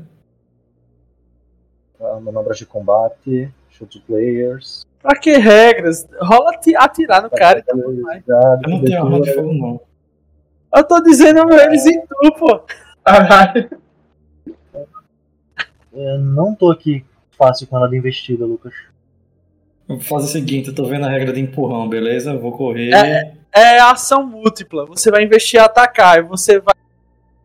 Não, mas é que eu acho que tem uma ação e investida, realmente. Evaldo, a primeira ação eu vou correr. a prim- A minha ação vai ser correr, beleza? Tem que Bem, rolar um dado aqui pra ver se eu. Não, então, calma. aqui, tá? Eu vou correr, vou ver se eu consigo chegar lá. Eu movo naturalmente 6 quadrados, eu tenho que ganhar mais 3 pra chegar nos caras. Beleza, mais que o suficiente, eu consigo mover 11 ao todo, beleza? Ok. Saio correndo, desembestado que nem um, um super mutante. Uma mão no escudo, na outra o, o sledgehammer dele. Ele, Marreta não gosta. Bati com o escudo só para o cara se afastar e ataco com o martelo. Evaldo, eu corri, então Certo. eu tenho penalidade de ação múltipla, certo? Também nos dois. É... é, não, é isso mesmo, é isso mesmo. Eu não tenho alcance. Eu paro aqui, Evaldo. Minha marreta tem 3 de alcance. Eu paro aqui, na verdade. Na verdade, tu consegue chegar, Lucas. Aqui, ó. Não, minha marreta tem 3 de alcance, eu não vou colar nos caras, não. Ah, tá. E Sledgehammer, Evaldo, que isso aí eu tenho menos 2. Ok. Evaldo, gaste meu primeiro bem da sessão. Daqui a pouco eu jogo fora. Cacilda, segundo bem. Terceiro bem.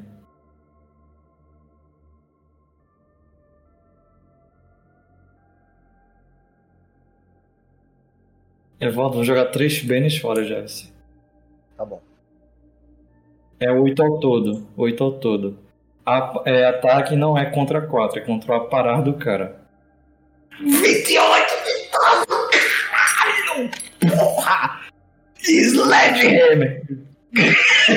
Eu ignoro o 4 da armadura dele.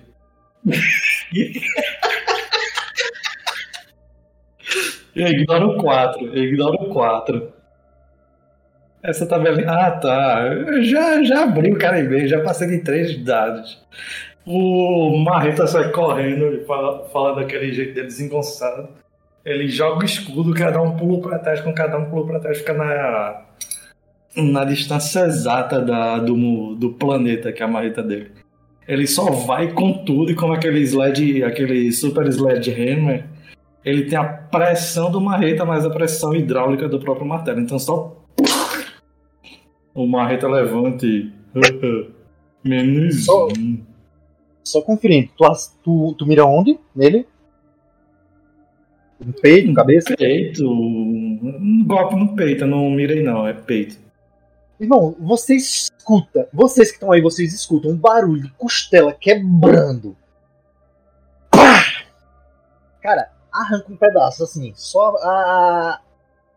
A pancada é tão forte, o personagem de Lucas é tão forte, velho, que arranca um pedaço. É, da máscara que ele tá utilizando, quando ele se abaixa antes dele cair, vocês veem que é estilo uma máscara de hockey que ele tá utilizando. Tu vê, cara, que sai sangue. Sangue. Muito sangue. E ele cai. Inerte. Homenzinho pele macia caiu. Faltam dois. Eu vou sentar e esperar o Marreta. Ei, porra, você é a armadura dela, se os caras tirarem em mim, eu morro, porra. Tira. É, Eles não acertam, não, pô. Tu é muito pequenininho. Skov. Beleza. É como eu carreguei a minha arma inicial do gato, porque gasta uma ação pra carregar ela de. Eu carreguei ela antes e só vou disparar o mosquete laser diretamente no cara que tá sem o capacete de proteção, que tá com a metralhadora e deixa ela cair. Pra não dar a oportunidade dele catar ela, tá ligado? E como é um rifle de precisão de longo alcance, eu tenho. Eu tenho. É, como é que é o nome? Alcance, né? É. Você tem alcance e você vai rodar esta porra com um menos 6. Eu tenho alcance. Tem alcance, Marreta tá na frente, tem um cara e tem um carro. Ah, não posso. Ah, ah, não posso mover, não? Oi? Eu posso dizer que eu, que eu, que eu dei a, a, a, seringa, a seringa pra o Marreta segurar? Disparei com mosquete laser, tenho alcance e 3, 7. 7 menos 6. Pra atirar nesse cara aqui, ó. Ó, o menos dois do peso ele já des- desconta automático. Uhum. Menos 2, com mais um menos 2 do Marreta. 7, 6, 5. É nesse aqui, porque tu tinha falado no cara que tinha, tinha soltado a arma. É só menos dois, eu vou. Eu pensei que era. Né, né, o mutante não tinha soltado a arma. Não, não, não, o mutante é um mecânico. Ah, tô atirando esse bicho aqui. Ok. Válido. Válido, válido. Rola o dano. Pode. Acertei? Válido. Ele é só um bosta, cara. É. 17. Não, esse aí é o bônus damage que não tem como tirar Ah. da ficha, o primeiro. Eu vou usar o. Eu vou usar pra. O Benny pra rerolar aqui. Agora o problema é que eu não tô conseguindo ver meus Bennies. Pronto. 22 na cabeça.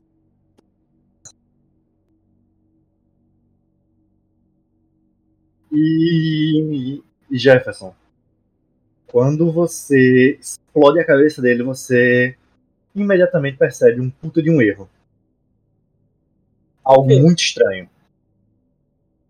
Você, até o momento, não sabe, você ouviu falar de gente que mexia nisso. Quando você vê que ele levanta com chave de fenda, você vê que ele estava mexendo. Você mexeu em um companheiro mecânico. Um companheiro que Ah, eu posso sabia resolver isso. Ele é muito feio. Isso eu resolvo. Eu sou engenheiro. Eu deve funcionar. Eu sou engenheiro! Eu sou engenheiro pra você. É quando vai ver, o Piotr é engenheiro florestal. Engenheiro de software. Sônia? É, eu vou ganhar distância. Vou vir pra cá. Acho que eu tenho movimentação pra chegar até aqui. ó. Joga o dado de movimento. Tava aqui, né? O movimento é só se ele for querer correr, que nem eu corri. Aí ele vai ter menos dois. Se ele for só É que eu- andar, É porque eu não tô vendo pra onde ele tá puxando. Pra cá. Caso ele queira é, andar mais do que o movimento dele, ele tem que jogar o Um dado. movimento normal. Seis quadrados. Seis quadrados. Beleza. Aqui eu vou atirar nesse cara aqui. Não tem finalidade. Tô em linha reta. Tem não. Ah, Vai ter penalidade ainda. não. Não tem não. É 10 Da pra arma. até alcance. pistola é 10. É 10, 20, é verdade. Vamos lá. Ação dos dados. Ah, moleque, moleque, moleque, doido. moleque. Menos 2 dá 15. Dá 4 amplia... 4. Não, 3 Ampliações. Rola o dano. Ainda bem que nós somos diplomáticos e conseguimos resolver tudo na base do diálogo. 10, Dio, joga mais 3d6. Mais 3d6, Dio. 3, 16. Ei, Como vocês conseguiram ver? Tudo bem? Conversamos. Fizemos uma troca. Tem mais um d6, Dio. Abriu. Aí nós conversamos em que língua? Calibre 28. 38.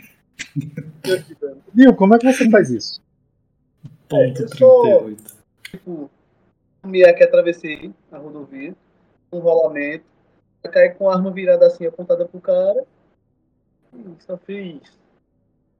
Aquele. Ele tira aquele soco no final.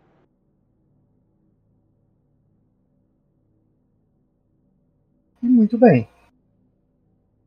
Tem espaço para negociação nesse mundo pós-apocalíptico, Eu acho que o Mestre agora chovendo tá- radiação? Não, Dryan, eu tenho um guia aqui que me diz o que pode acontecer de bom ou de ruim. É, vocês terminam rapidamente este combate. Eu vou rolar. Agora, vocês vão Esse- querer lutear ou Esse, não? não, é- esse, esse, como é? Eu já estou luteando. Não, É, vocês ganharam esse combate em que o outro lado não batendo. Não pude Mas, fazer nada. Eu gostaria do fuzil. Eu É, fuzil. eu vou, Se alguém precisar. eu vou rolar um D4. Certo? Eu vou rolar um D4. Hum. Isso aí é pra, é pra estrear a volta de Dio com banho de sangue, pô, pra ele se recuperar. Caralho. Um Marreta, dois Sônia, três é, Skolov, quatro Léo. Certo? Peraí, eu sou um, né? Isso. Beleza. 2. Sônia, quem terminou o combate? Bom, eu utilizarei nesta mesa algo um pouco mais caótico. Algo que pode me dar problemas. Mas eu tô cagando e andando porque tem essa regra do livro e eu quero usá-la. Vocês utilizarão a tabela de lute aleatório. Massa. A gente Power Armor pode vir. Power Armor. Só uma pergunta, Val. Tem Power Armor no loot ou não? Tem, ele me mostrou. Não, sim, talvez. Sempre. Maravilha. Só Imagina que- aí, Deus, Imagina só todo, cada um saca o Power Armor. né? Aí, quantidade. O mutante com o Power Armor bem apertado na virilha assim. Olha lá o que? 3G6, né? Não é o meu número. O que pode acontecer é coisas estilo Fallout, coisa que o cara não tá usando, que tá no inventário, que caiu como loot e o resto não vai conseguir pegar. Eita, então a gente De pode roubar o crânio do cara, né? Sem querer. O cara estoura a cabeça do cara ainda nesse crânio dele, igual esse cara. Então, Bill, puxa uma carta e solta lá na mesa. Faz teu nome. Bora. Lá. Você ganha um grampeado. Uma carta. Tal. Ah, como é que eu mostro? Aí. Power Armor, Power Armor, Power Armor. Tu quer uma Power Armor de que cor? É, rei de espadas, velho. Deve de ser. assalto. uma coisa boa. Espada Ah, não, é. para ninguém diga que eu estou roubando. E para mostrar a vocês a tabela, que é muito legal, Você ganha uma garrafa d'água seca. leia o que cai, Bill. Então, pelo que eu vi aqui, é um de três bolsas de cirurgião. Methods, um de seis dólares. Parabéns. Você consegue se operar. eu tenho como? Eu não servir. Rola um D3 aí. Mas acho que tu tem que ter skill medicina pra usar essas coisas. É, é cura, não sabe É jogadas grande. ilustradas de maneira. É. Tem por que ser o 5, é porque eu rolei o D4, peraí. Não, um estão vendo D3, isso? um D3, não, não 3 um Triste. D3. Vamos lá. É roll. A ré. Aham, um D3, né? Assim, Uhum. muito tempo que eu rolei por aqui. Barra R, um D3. Foi porra. É um seguidor do Apocalipse que a gente matou, aqueles médicos que vagam pela. É, barra primeiro, Dio. A barra vem primeiro. Deixa eu rolar aqui. Pode rolar? Não, Bill que rola. Bill que É rola. barra. R espaço R espaço 1D3. Um D3.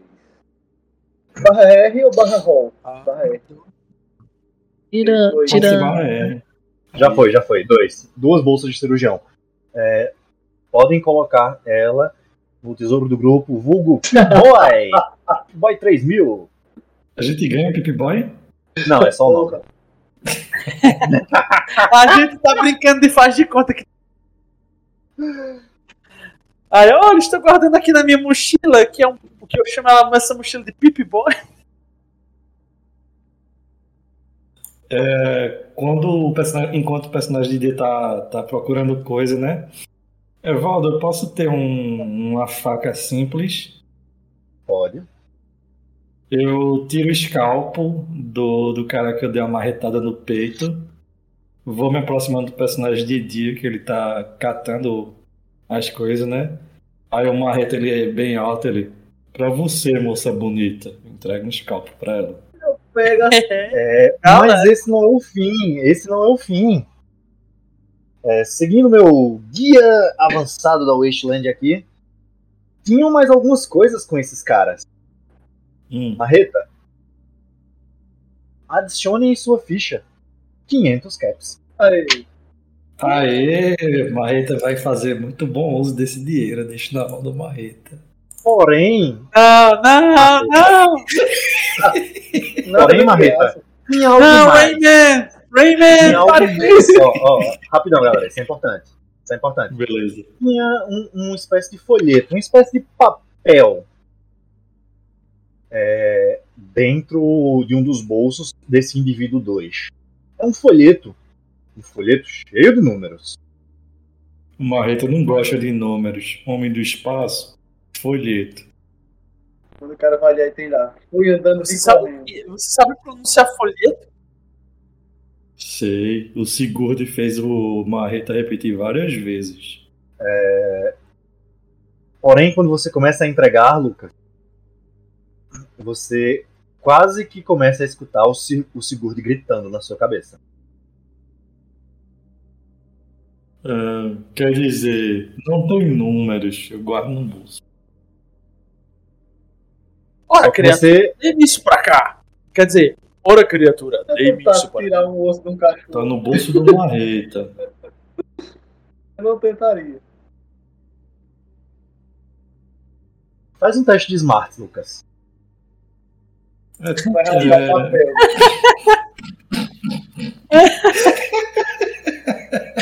Ele lembra que ele não tem bolsos, ele coloca assim na do computador no chão. Ó, só lembrando, tem um D4 e todo teste de Smart eu faço com menos 2. Ok. Evaldo foi 2 ao máximo. Que foi 4 menos 2, 2. Jefferson, Sou eu. ele faz muito devagar, dá tempo de você dar uma olhada. Só existem dois tipos de números. Quer pegar do marreta? Vamos, Marita, dê isso para cá. Tá no bolso do Marreta, é do Marreta. Não está no seu bolso, está dentro das suas calças. Me dê isso para. Eu vou guardar depois no bolso. Não, o Sigurd não quer deixar. Ora, O Sigurd, não precisa saber. o Sigurd começa a gritar na sua cabeça. Olhe, olhe, olhe, olhe, olhe! O Marreta vai olhar primeiro. Se o Marreta gostar ou não, depois o Marreta entrega. O que tem escrito, Evaldo? Eu sei ler, eu comprei. Fui andando e vim correndo. Lucas, eu vou mostrar aqui só você, tá? Já que é só você olhando. Só tem dois tipos de números aí, Lucas. Eu tô vendo também. Ah, caralho. Ei, quero ver também. Eu tô vendo. Calma. Você vai mostrar? Cara, você só tem dois tipos O de Sigurd número. consegue memorizar isso? Não. O Marreta esconde no bolso. Ah, vocês estão vendo dentro do, do coisa, né? Do YouTube. Não, Eu tô colo- eu- eu Não, tô- tô não. não, se tu falou que só tem dois tipos de- número, só é binário, né, pô? Não tem como ser outra coisa. Vocês não estão vendo, vocês jogadores estão presumindo. Marreta colocou no bolso. Marreta, Marreta, Marreta! Marreta é que foi, Sigurd? A Marreta tá ouvindo. A gente precisa ler isso, isso é importante. Eu tô tentando, mas tem muito número. Mostra pros outros, Marreta. Tem certeza? O homem do espaço ele é chato. Mostra pro Léo, mostra pra Sônia. Algum deles O pode saber. Léo. O Léo sabe colocar granadas na bolsa das pessoas. O Léo não é tão inteligente. Mas tá bom, eu vou mostrar. Só uma coisa, vocês escutam o Marreta falando sozinho, isso aí, tá ligado? Só observo. Pra completar, ele é doido. Aí ele, aqui, Homem do Espaço e Léo. O Sigurd falou que vocês podem ler. é, Eu sei exatamente o que é isso. Não, não sabe. Bom, Não, Eu não mostrei a você Deixa ainda. Também, Marreta. mas eu já sei. Vai me deixar de Você, quem tem hackear? Eu tenho. Não, eu mostro pra, Não, pra não todo mundo. hackear, não, um Eu tenho, eu tenho. binário, pô. Eu tenho. Calma, cara, calma.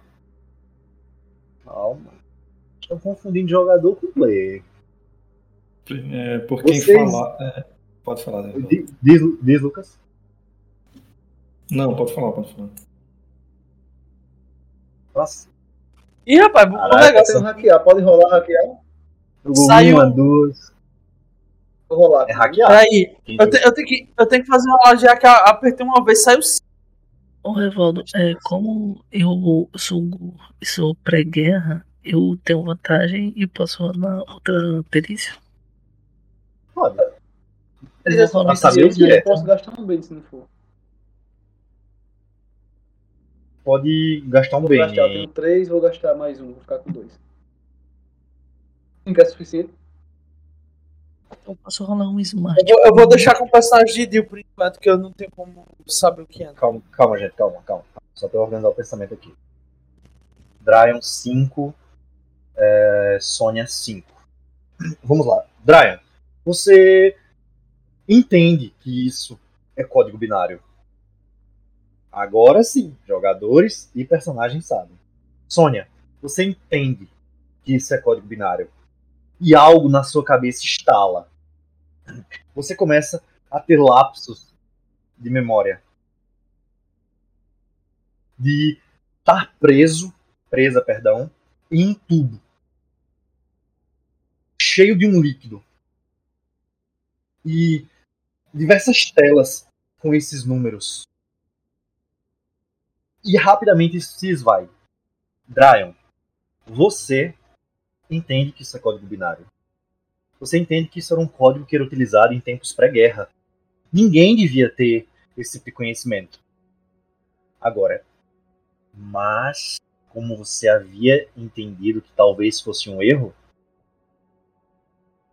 de alguma forma esse conhecimento ficou ainda guardado nas mãos negras.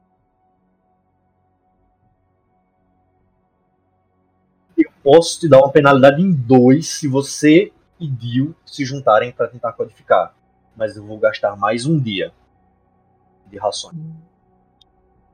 Beleza. E- Evaldo, antes disso, eu quero olhar no carro se tem rações. Provavelmente tem, né? Também pode Não. ser. Não, nada. Tenta com o meu carro.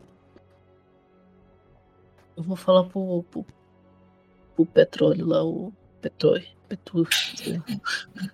Skolov, cara.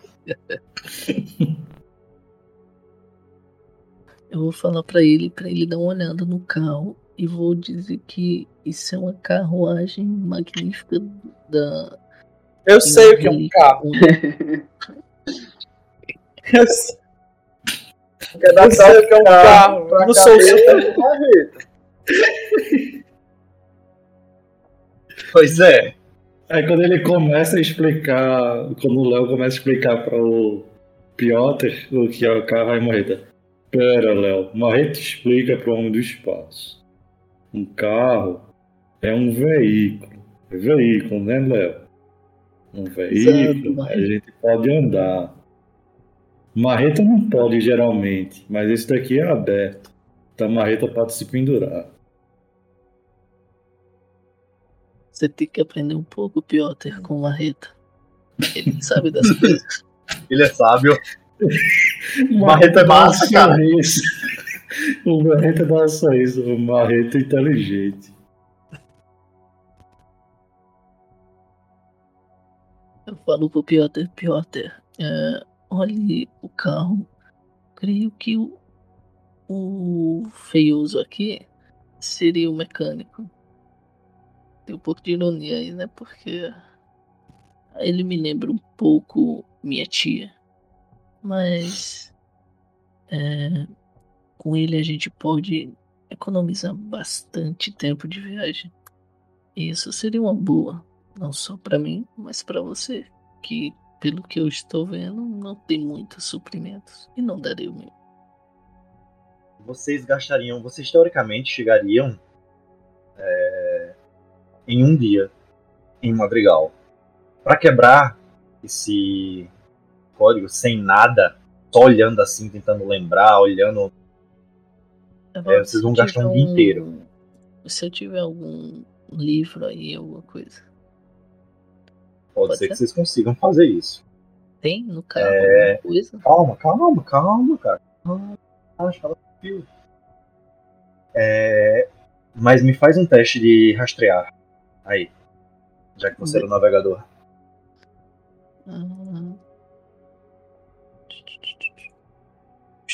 Tchau. Cara, vocês gastariam o resto desse dia quebrando esta porra. Mas se essa merda desse carro funcionar, vocês chegam de noite em Madrigal. E. Sim, tem uma porra de um livro no porta-luvas. Beleza. Eu Tem schematics? Não, Schematics não. Esse livro é sobre o que, mano? Códigos binários. Beleza, eu me junto com a Sônia e vou usar pesquisar. Eu tenho a perícia pesquisar. Você e Sônia o posso usar maior. filho. É, outro detalhe, eu. Não, não, primeiro pesquisar. eu Vocês posso vão ver como também quebrar. Ladinagem, já que é uma criptografia meio assim, Não. tipo, Eu uso, eu, eu uso ladinagem pra dizer que.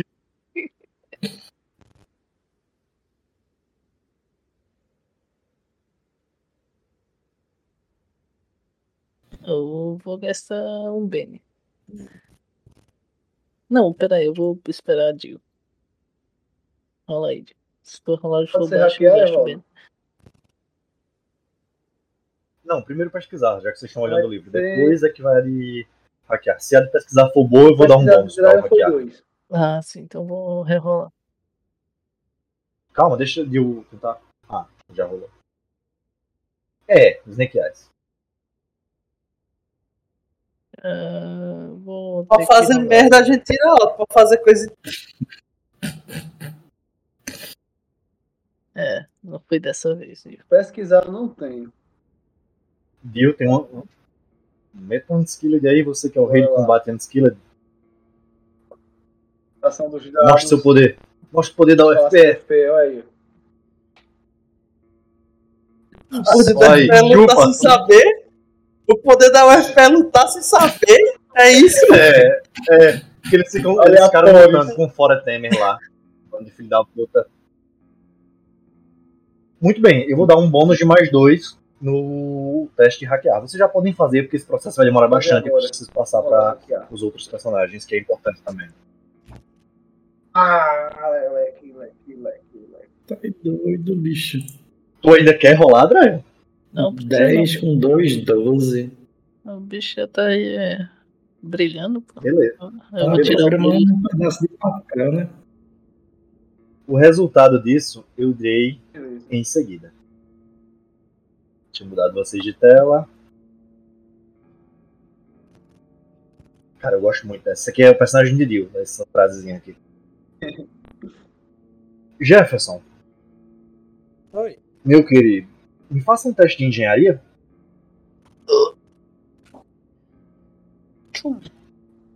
Se gastasse mais do que um Bane, não foi? Eu já tô zerado. já. Lembra de tirar da mesa? É porque eu não consigo tirar e não tem nada dentro. Steel, Steel. Eu tenho Um, dois bens. Eu tenho três bens, na verdade, aqui na mesa, mas só tenho dois. Mas só tem dois aqui na minha caixinha. Acho que eu já tirei o outro, mas ainda conta como três aqui, ó. Mas eu só tenho dois. Pronto. Deixa eu roubar aqui. Beleza, tranquilo. É suficiente, Jefferson. Você já ouviu falar desse tipo de veículo? Você já estudou esse tipo de veículo? Você tinha um sonho de poder aplicar tudo que você havia estudado. Porém, Ele é arcaico. Ele não olhando o que estava ali, os carros modernos. olhando naquele cara, no que aquele cara estava mexendo, é, alguns livros falavam que, diferente de mini reatores, esse tipo de veículo utilizava uma espécie de combustível líquido, É pré-guerra. altamente inflamável. E os livros eles tinham desenhos de mais ou menos onde ficavam. De alta octanagem! Você vê que tem um buraco em um lugar onde uma espécie de óleo deveria ficar, que deveria lubrificar tudo aquilo. E tá faltando óleo. Pode ser produzido do óleo a partir lubrificante. Hum? Pode ser Oi? produzido óleo lubrificante a partir da substância que eu encontrei nos ermos. Cara, é... Você pode tentar, junto com o Dryon, que tem química, espremer seiva, misturar com sangue e fazer um líquido viscoso. Como é que esse cara dar- tem química se ele concorda com o mutante, meu irmão? Esse cara tem química com o mutante. O Mutante é esperto, passou um bocado de teste de esmates até agora. mas- beira o absurdo. Sangue seiva um líquido viscoso suficiente para fazer essa porra chegar até um determinado local. Mas isso vai ferrar bastante esse motor. E depois disso vai precisar de longo reparo. Eu, eu dou outra sugestão. É, eu falo, é, Piotr, se, se você não conseguir consertá-lo, ao menos podemos levá-lo até a cidade. Podemos amarrar nesse burro de duas cargas aí e servir como uma carruagem. Eu vou dentro e vocês vão fora. E assim a gente segue. Pois eu sou na- o, o navegador e eu sei para onde a gente está indo. Isso não só é estúpido, como também contraproducente. E seria um desperdício da força marreta. Ele se provou ser uma criatura. É, ah, Esperta, marreta esperta. é, claro, claro. Dá o tapinha no. Esperto, esperto. Isso. Quem é um bom garoto? Você é um bom garoto. Você tá comendo seus vegetais? Tá comendo? Vai pegar, vai! Aí ele joga assim um, um graveto. É, e eu acho que daria pra gente. Vou falar em um. É, acredito que seria possível é, editar a máquina para que ela possa chegar até onde precisamos. E lá sucatearíamos suas peças e trocaríamos por outros suprimentos. Mas vocês estão esquecendo uma coisa, uma coisa que Marreta não esqueceu. Marreta claro, claro. pra trás. Marreta aponta pra trás. Vocês veem os Brahmins e o JJ.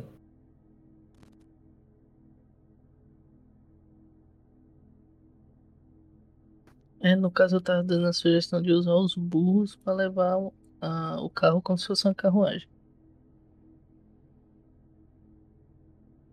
Pra Ah, gente sei lá. tentar consertar ele na cidade e a gente ter um carro pra sair por todo canto. É, A gente tem um Mons 87. Ou- Ou podemos produzir uma- um substituto válido para ele procurando nas redondezas. Poderemos empreender um- uma comitiva de pesquisa no local e tentar achar algum tipo de óleo.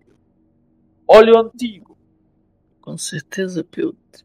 Mas eu não estou disposto a passar mais um dia nesse inferno.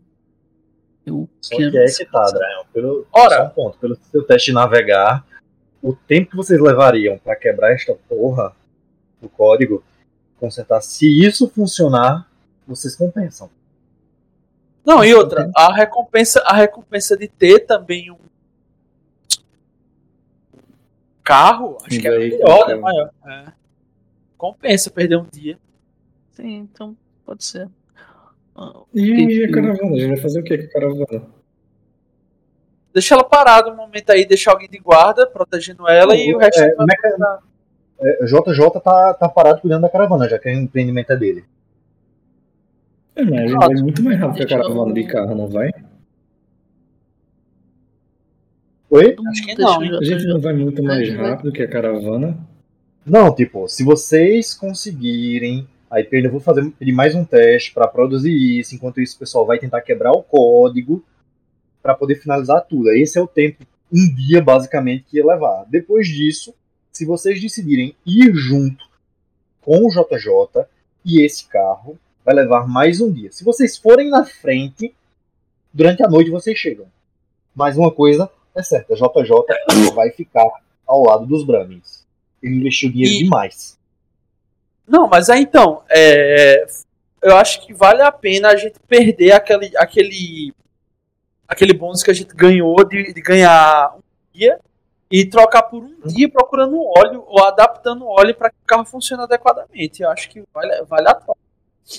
Eu vou, eu vou fazer similar, é, Jefferson. O tempo que, que vai levar para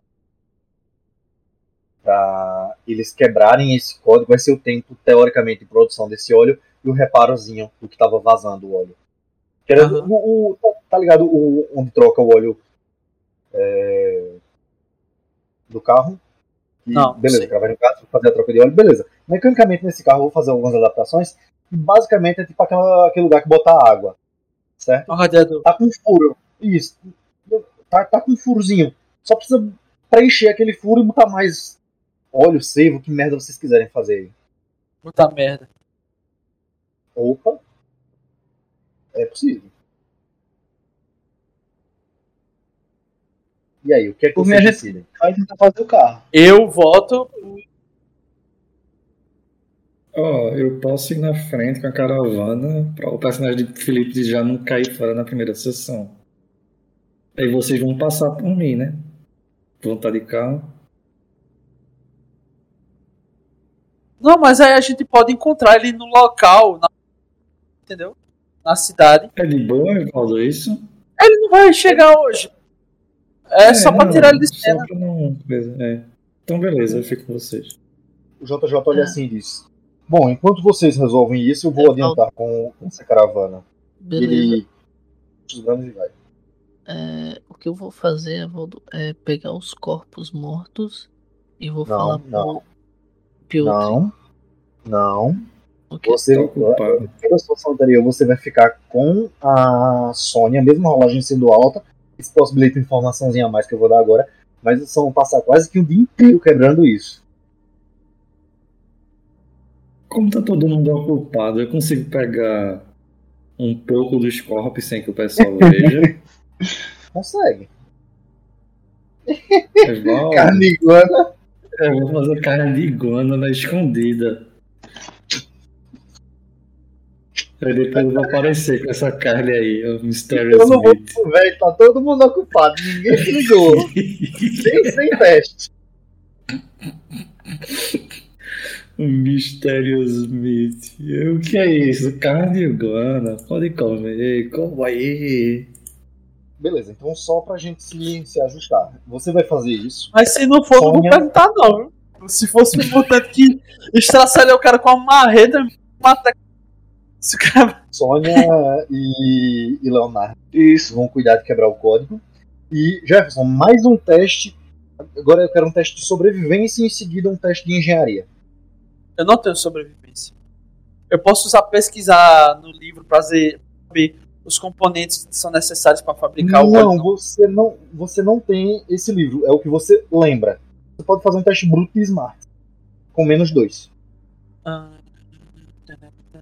Deixa eu ver aqui. Menos dois não, menos quatro.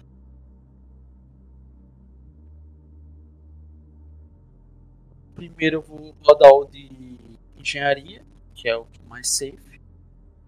Certo? Então isso significa que você consegue é, mexer no carro. Tranquilamente produzir né, o, o- o funcionamento do carro, Uhum, consertar ele uhum. completamente, mas a questão de produzir o óleo, achar componentes que sejam capazes de produzir uma espécie de óleo, diesel, ou biodiesel, ou o que é que seja. Ah, smarts menos 4. Isso. Smarts é astúcia, né? Em português. Uhum. Ah, consegui. Assim. Agora o resto é rodar. Menos quatro, né? Isso aí, menos quatro. Ah, menos 4, então não. Consegui. Eu vou pedir ajuda a Dryon, que ele é entendido em química, já que provavelmente ele tem isso aí. Pronto, Beleza. Não quero falar nada não, mas Marreta tem sobrevivência. Fim do Pega dia. Marreta.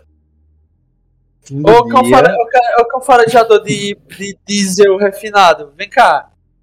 Só, só só um Hum. ponto. A falha Vamos nesse teste, o tempo que ele perdeu pesquisa, é, procurando e não achou, significa que vocês chegariam no. sei lá, umas 7, 8 horas. Vocês chegarão agora perto de meia-noite. Se eu passar, Se né? tudo der certo. Se tudo der certo.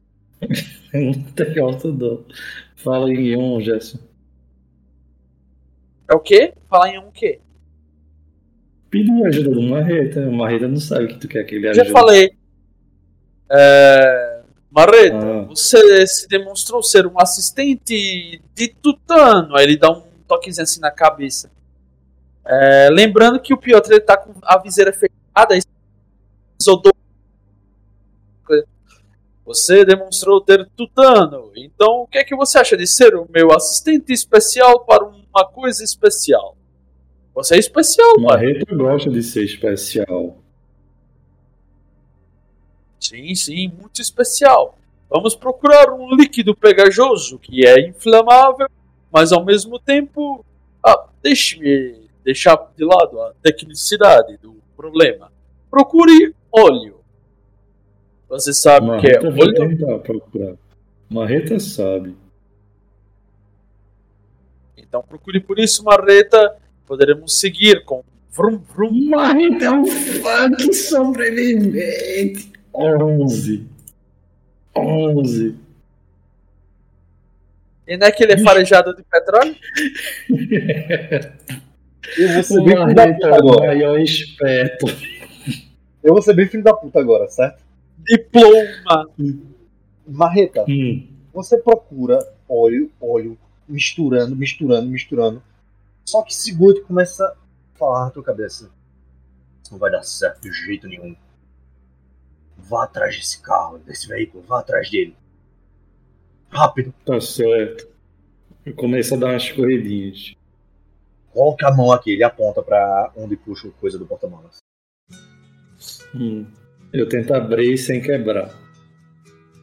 Consegue. E olhando pelos seus olhos, Sigurd aponta pra né? três garrafas. Ele olha e diz: use aquilo, vai servir.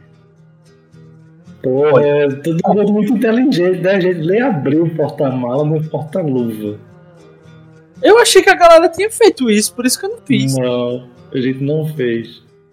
Aí o Marreta abre o porta-mala, pega as três garrafas, ó, homem do espaço, Marreta achou, a entrega. Tem mais duas. Marreta esperto. É, Léo, muito bem, Marreta. Léo não é esperto. Você tem que pedir ao Marreta, não ao Léo. Não, exatamente. Marreta que é esperto. Marreta é o mais esperto. Marreta é O maior esperto. melhor esperto. Exatamente. Exatamente.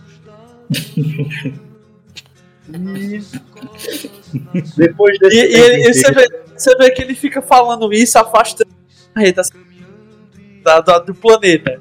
Tá ligado? Isso, isso. Agora passe pra cá antes que quebra esse. E depois desse tempo, é, Sônia e Leonardo, vocês começam a quebrar código e mexem uma, duas, três, quatro, cinco, seis, sete vezes, até que chegam e têm certeza que aqueles números correspondem a isso aqui.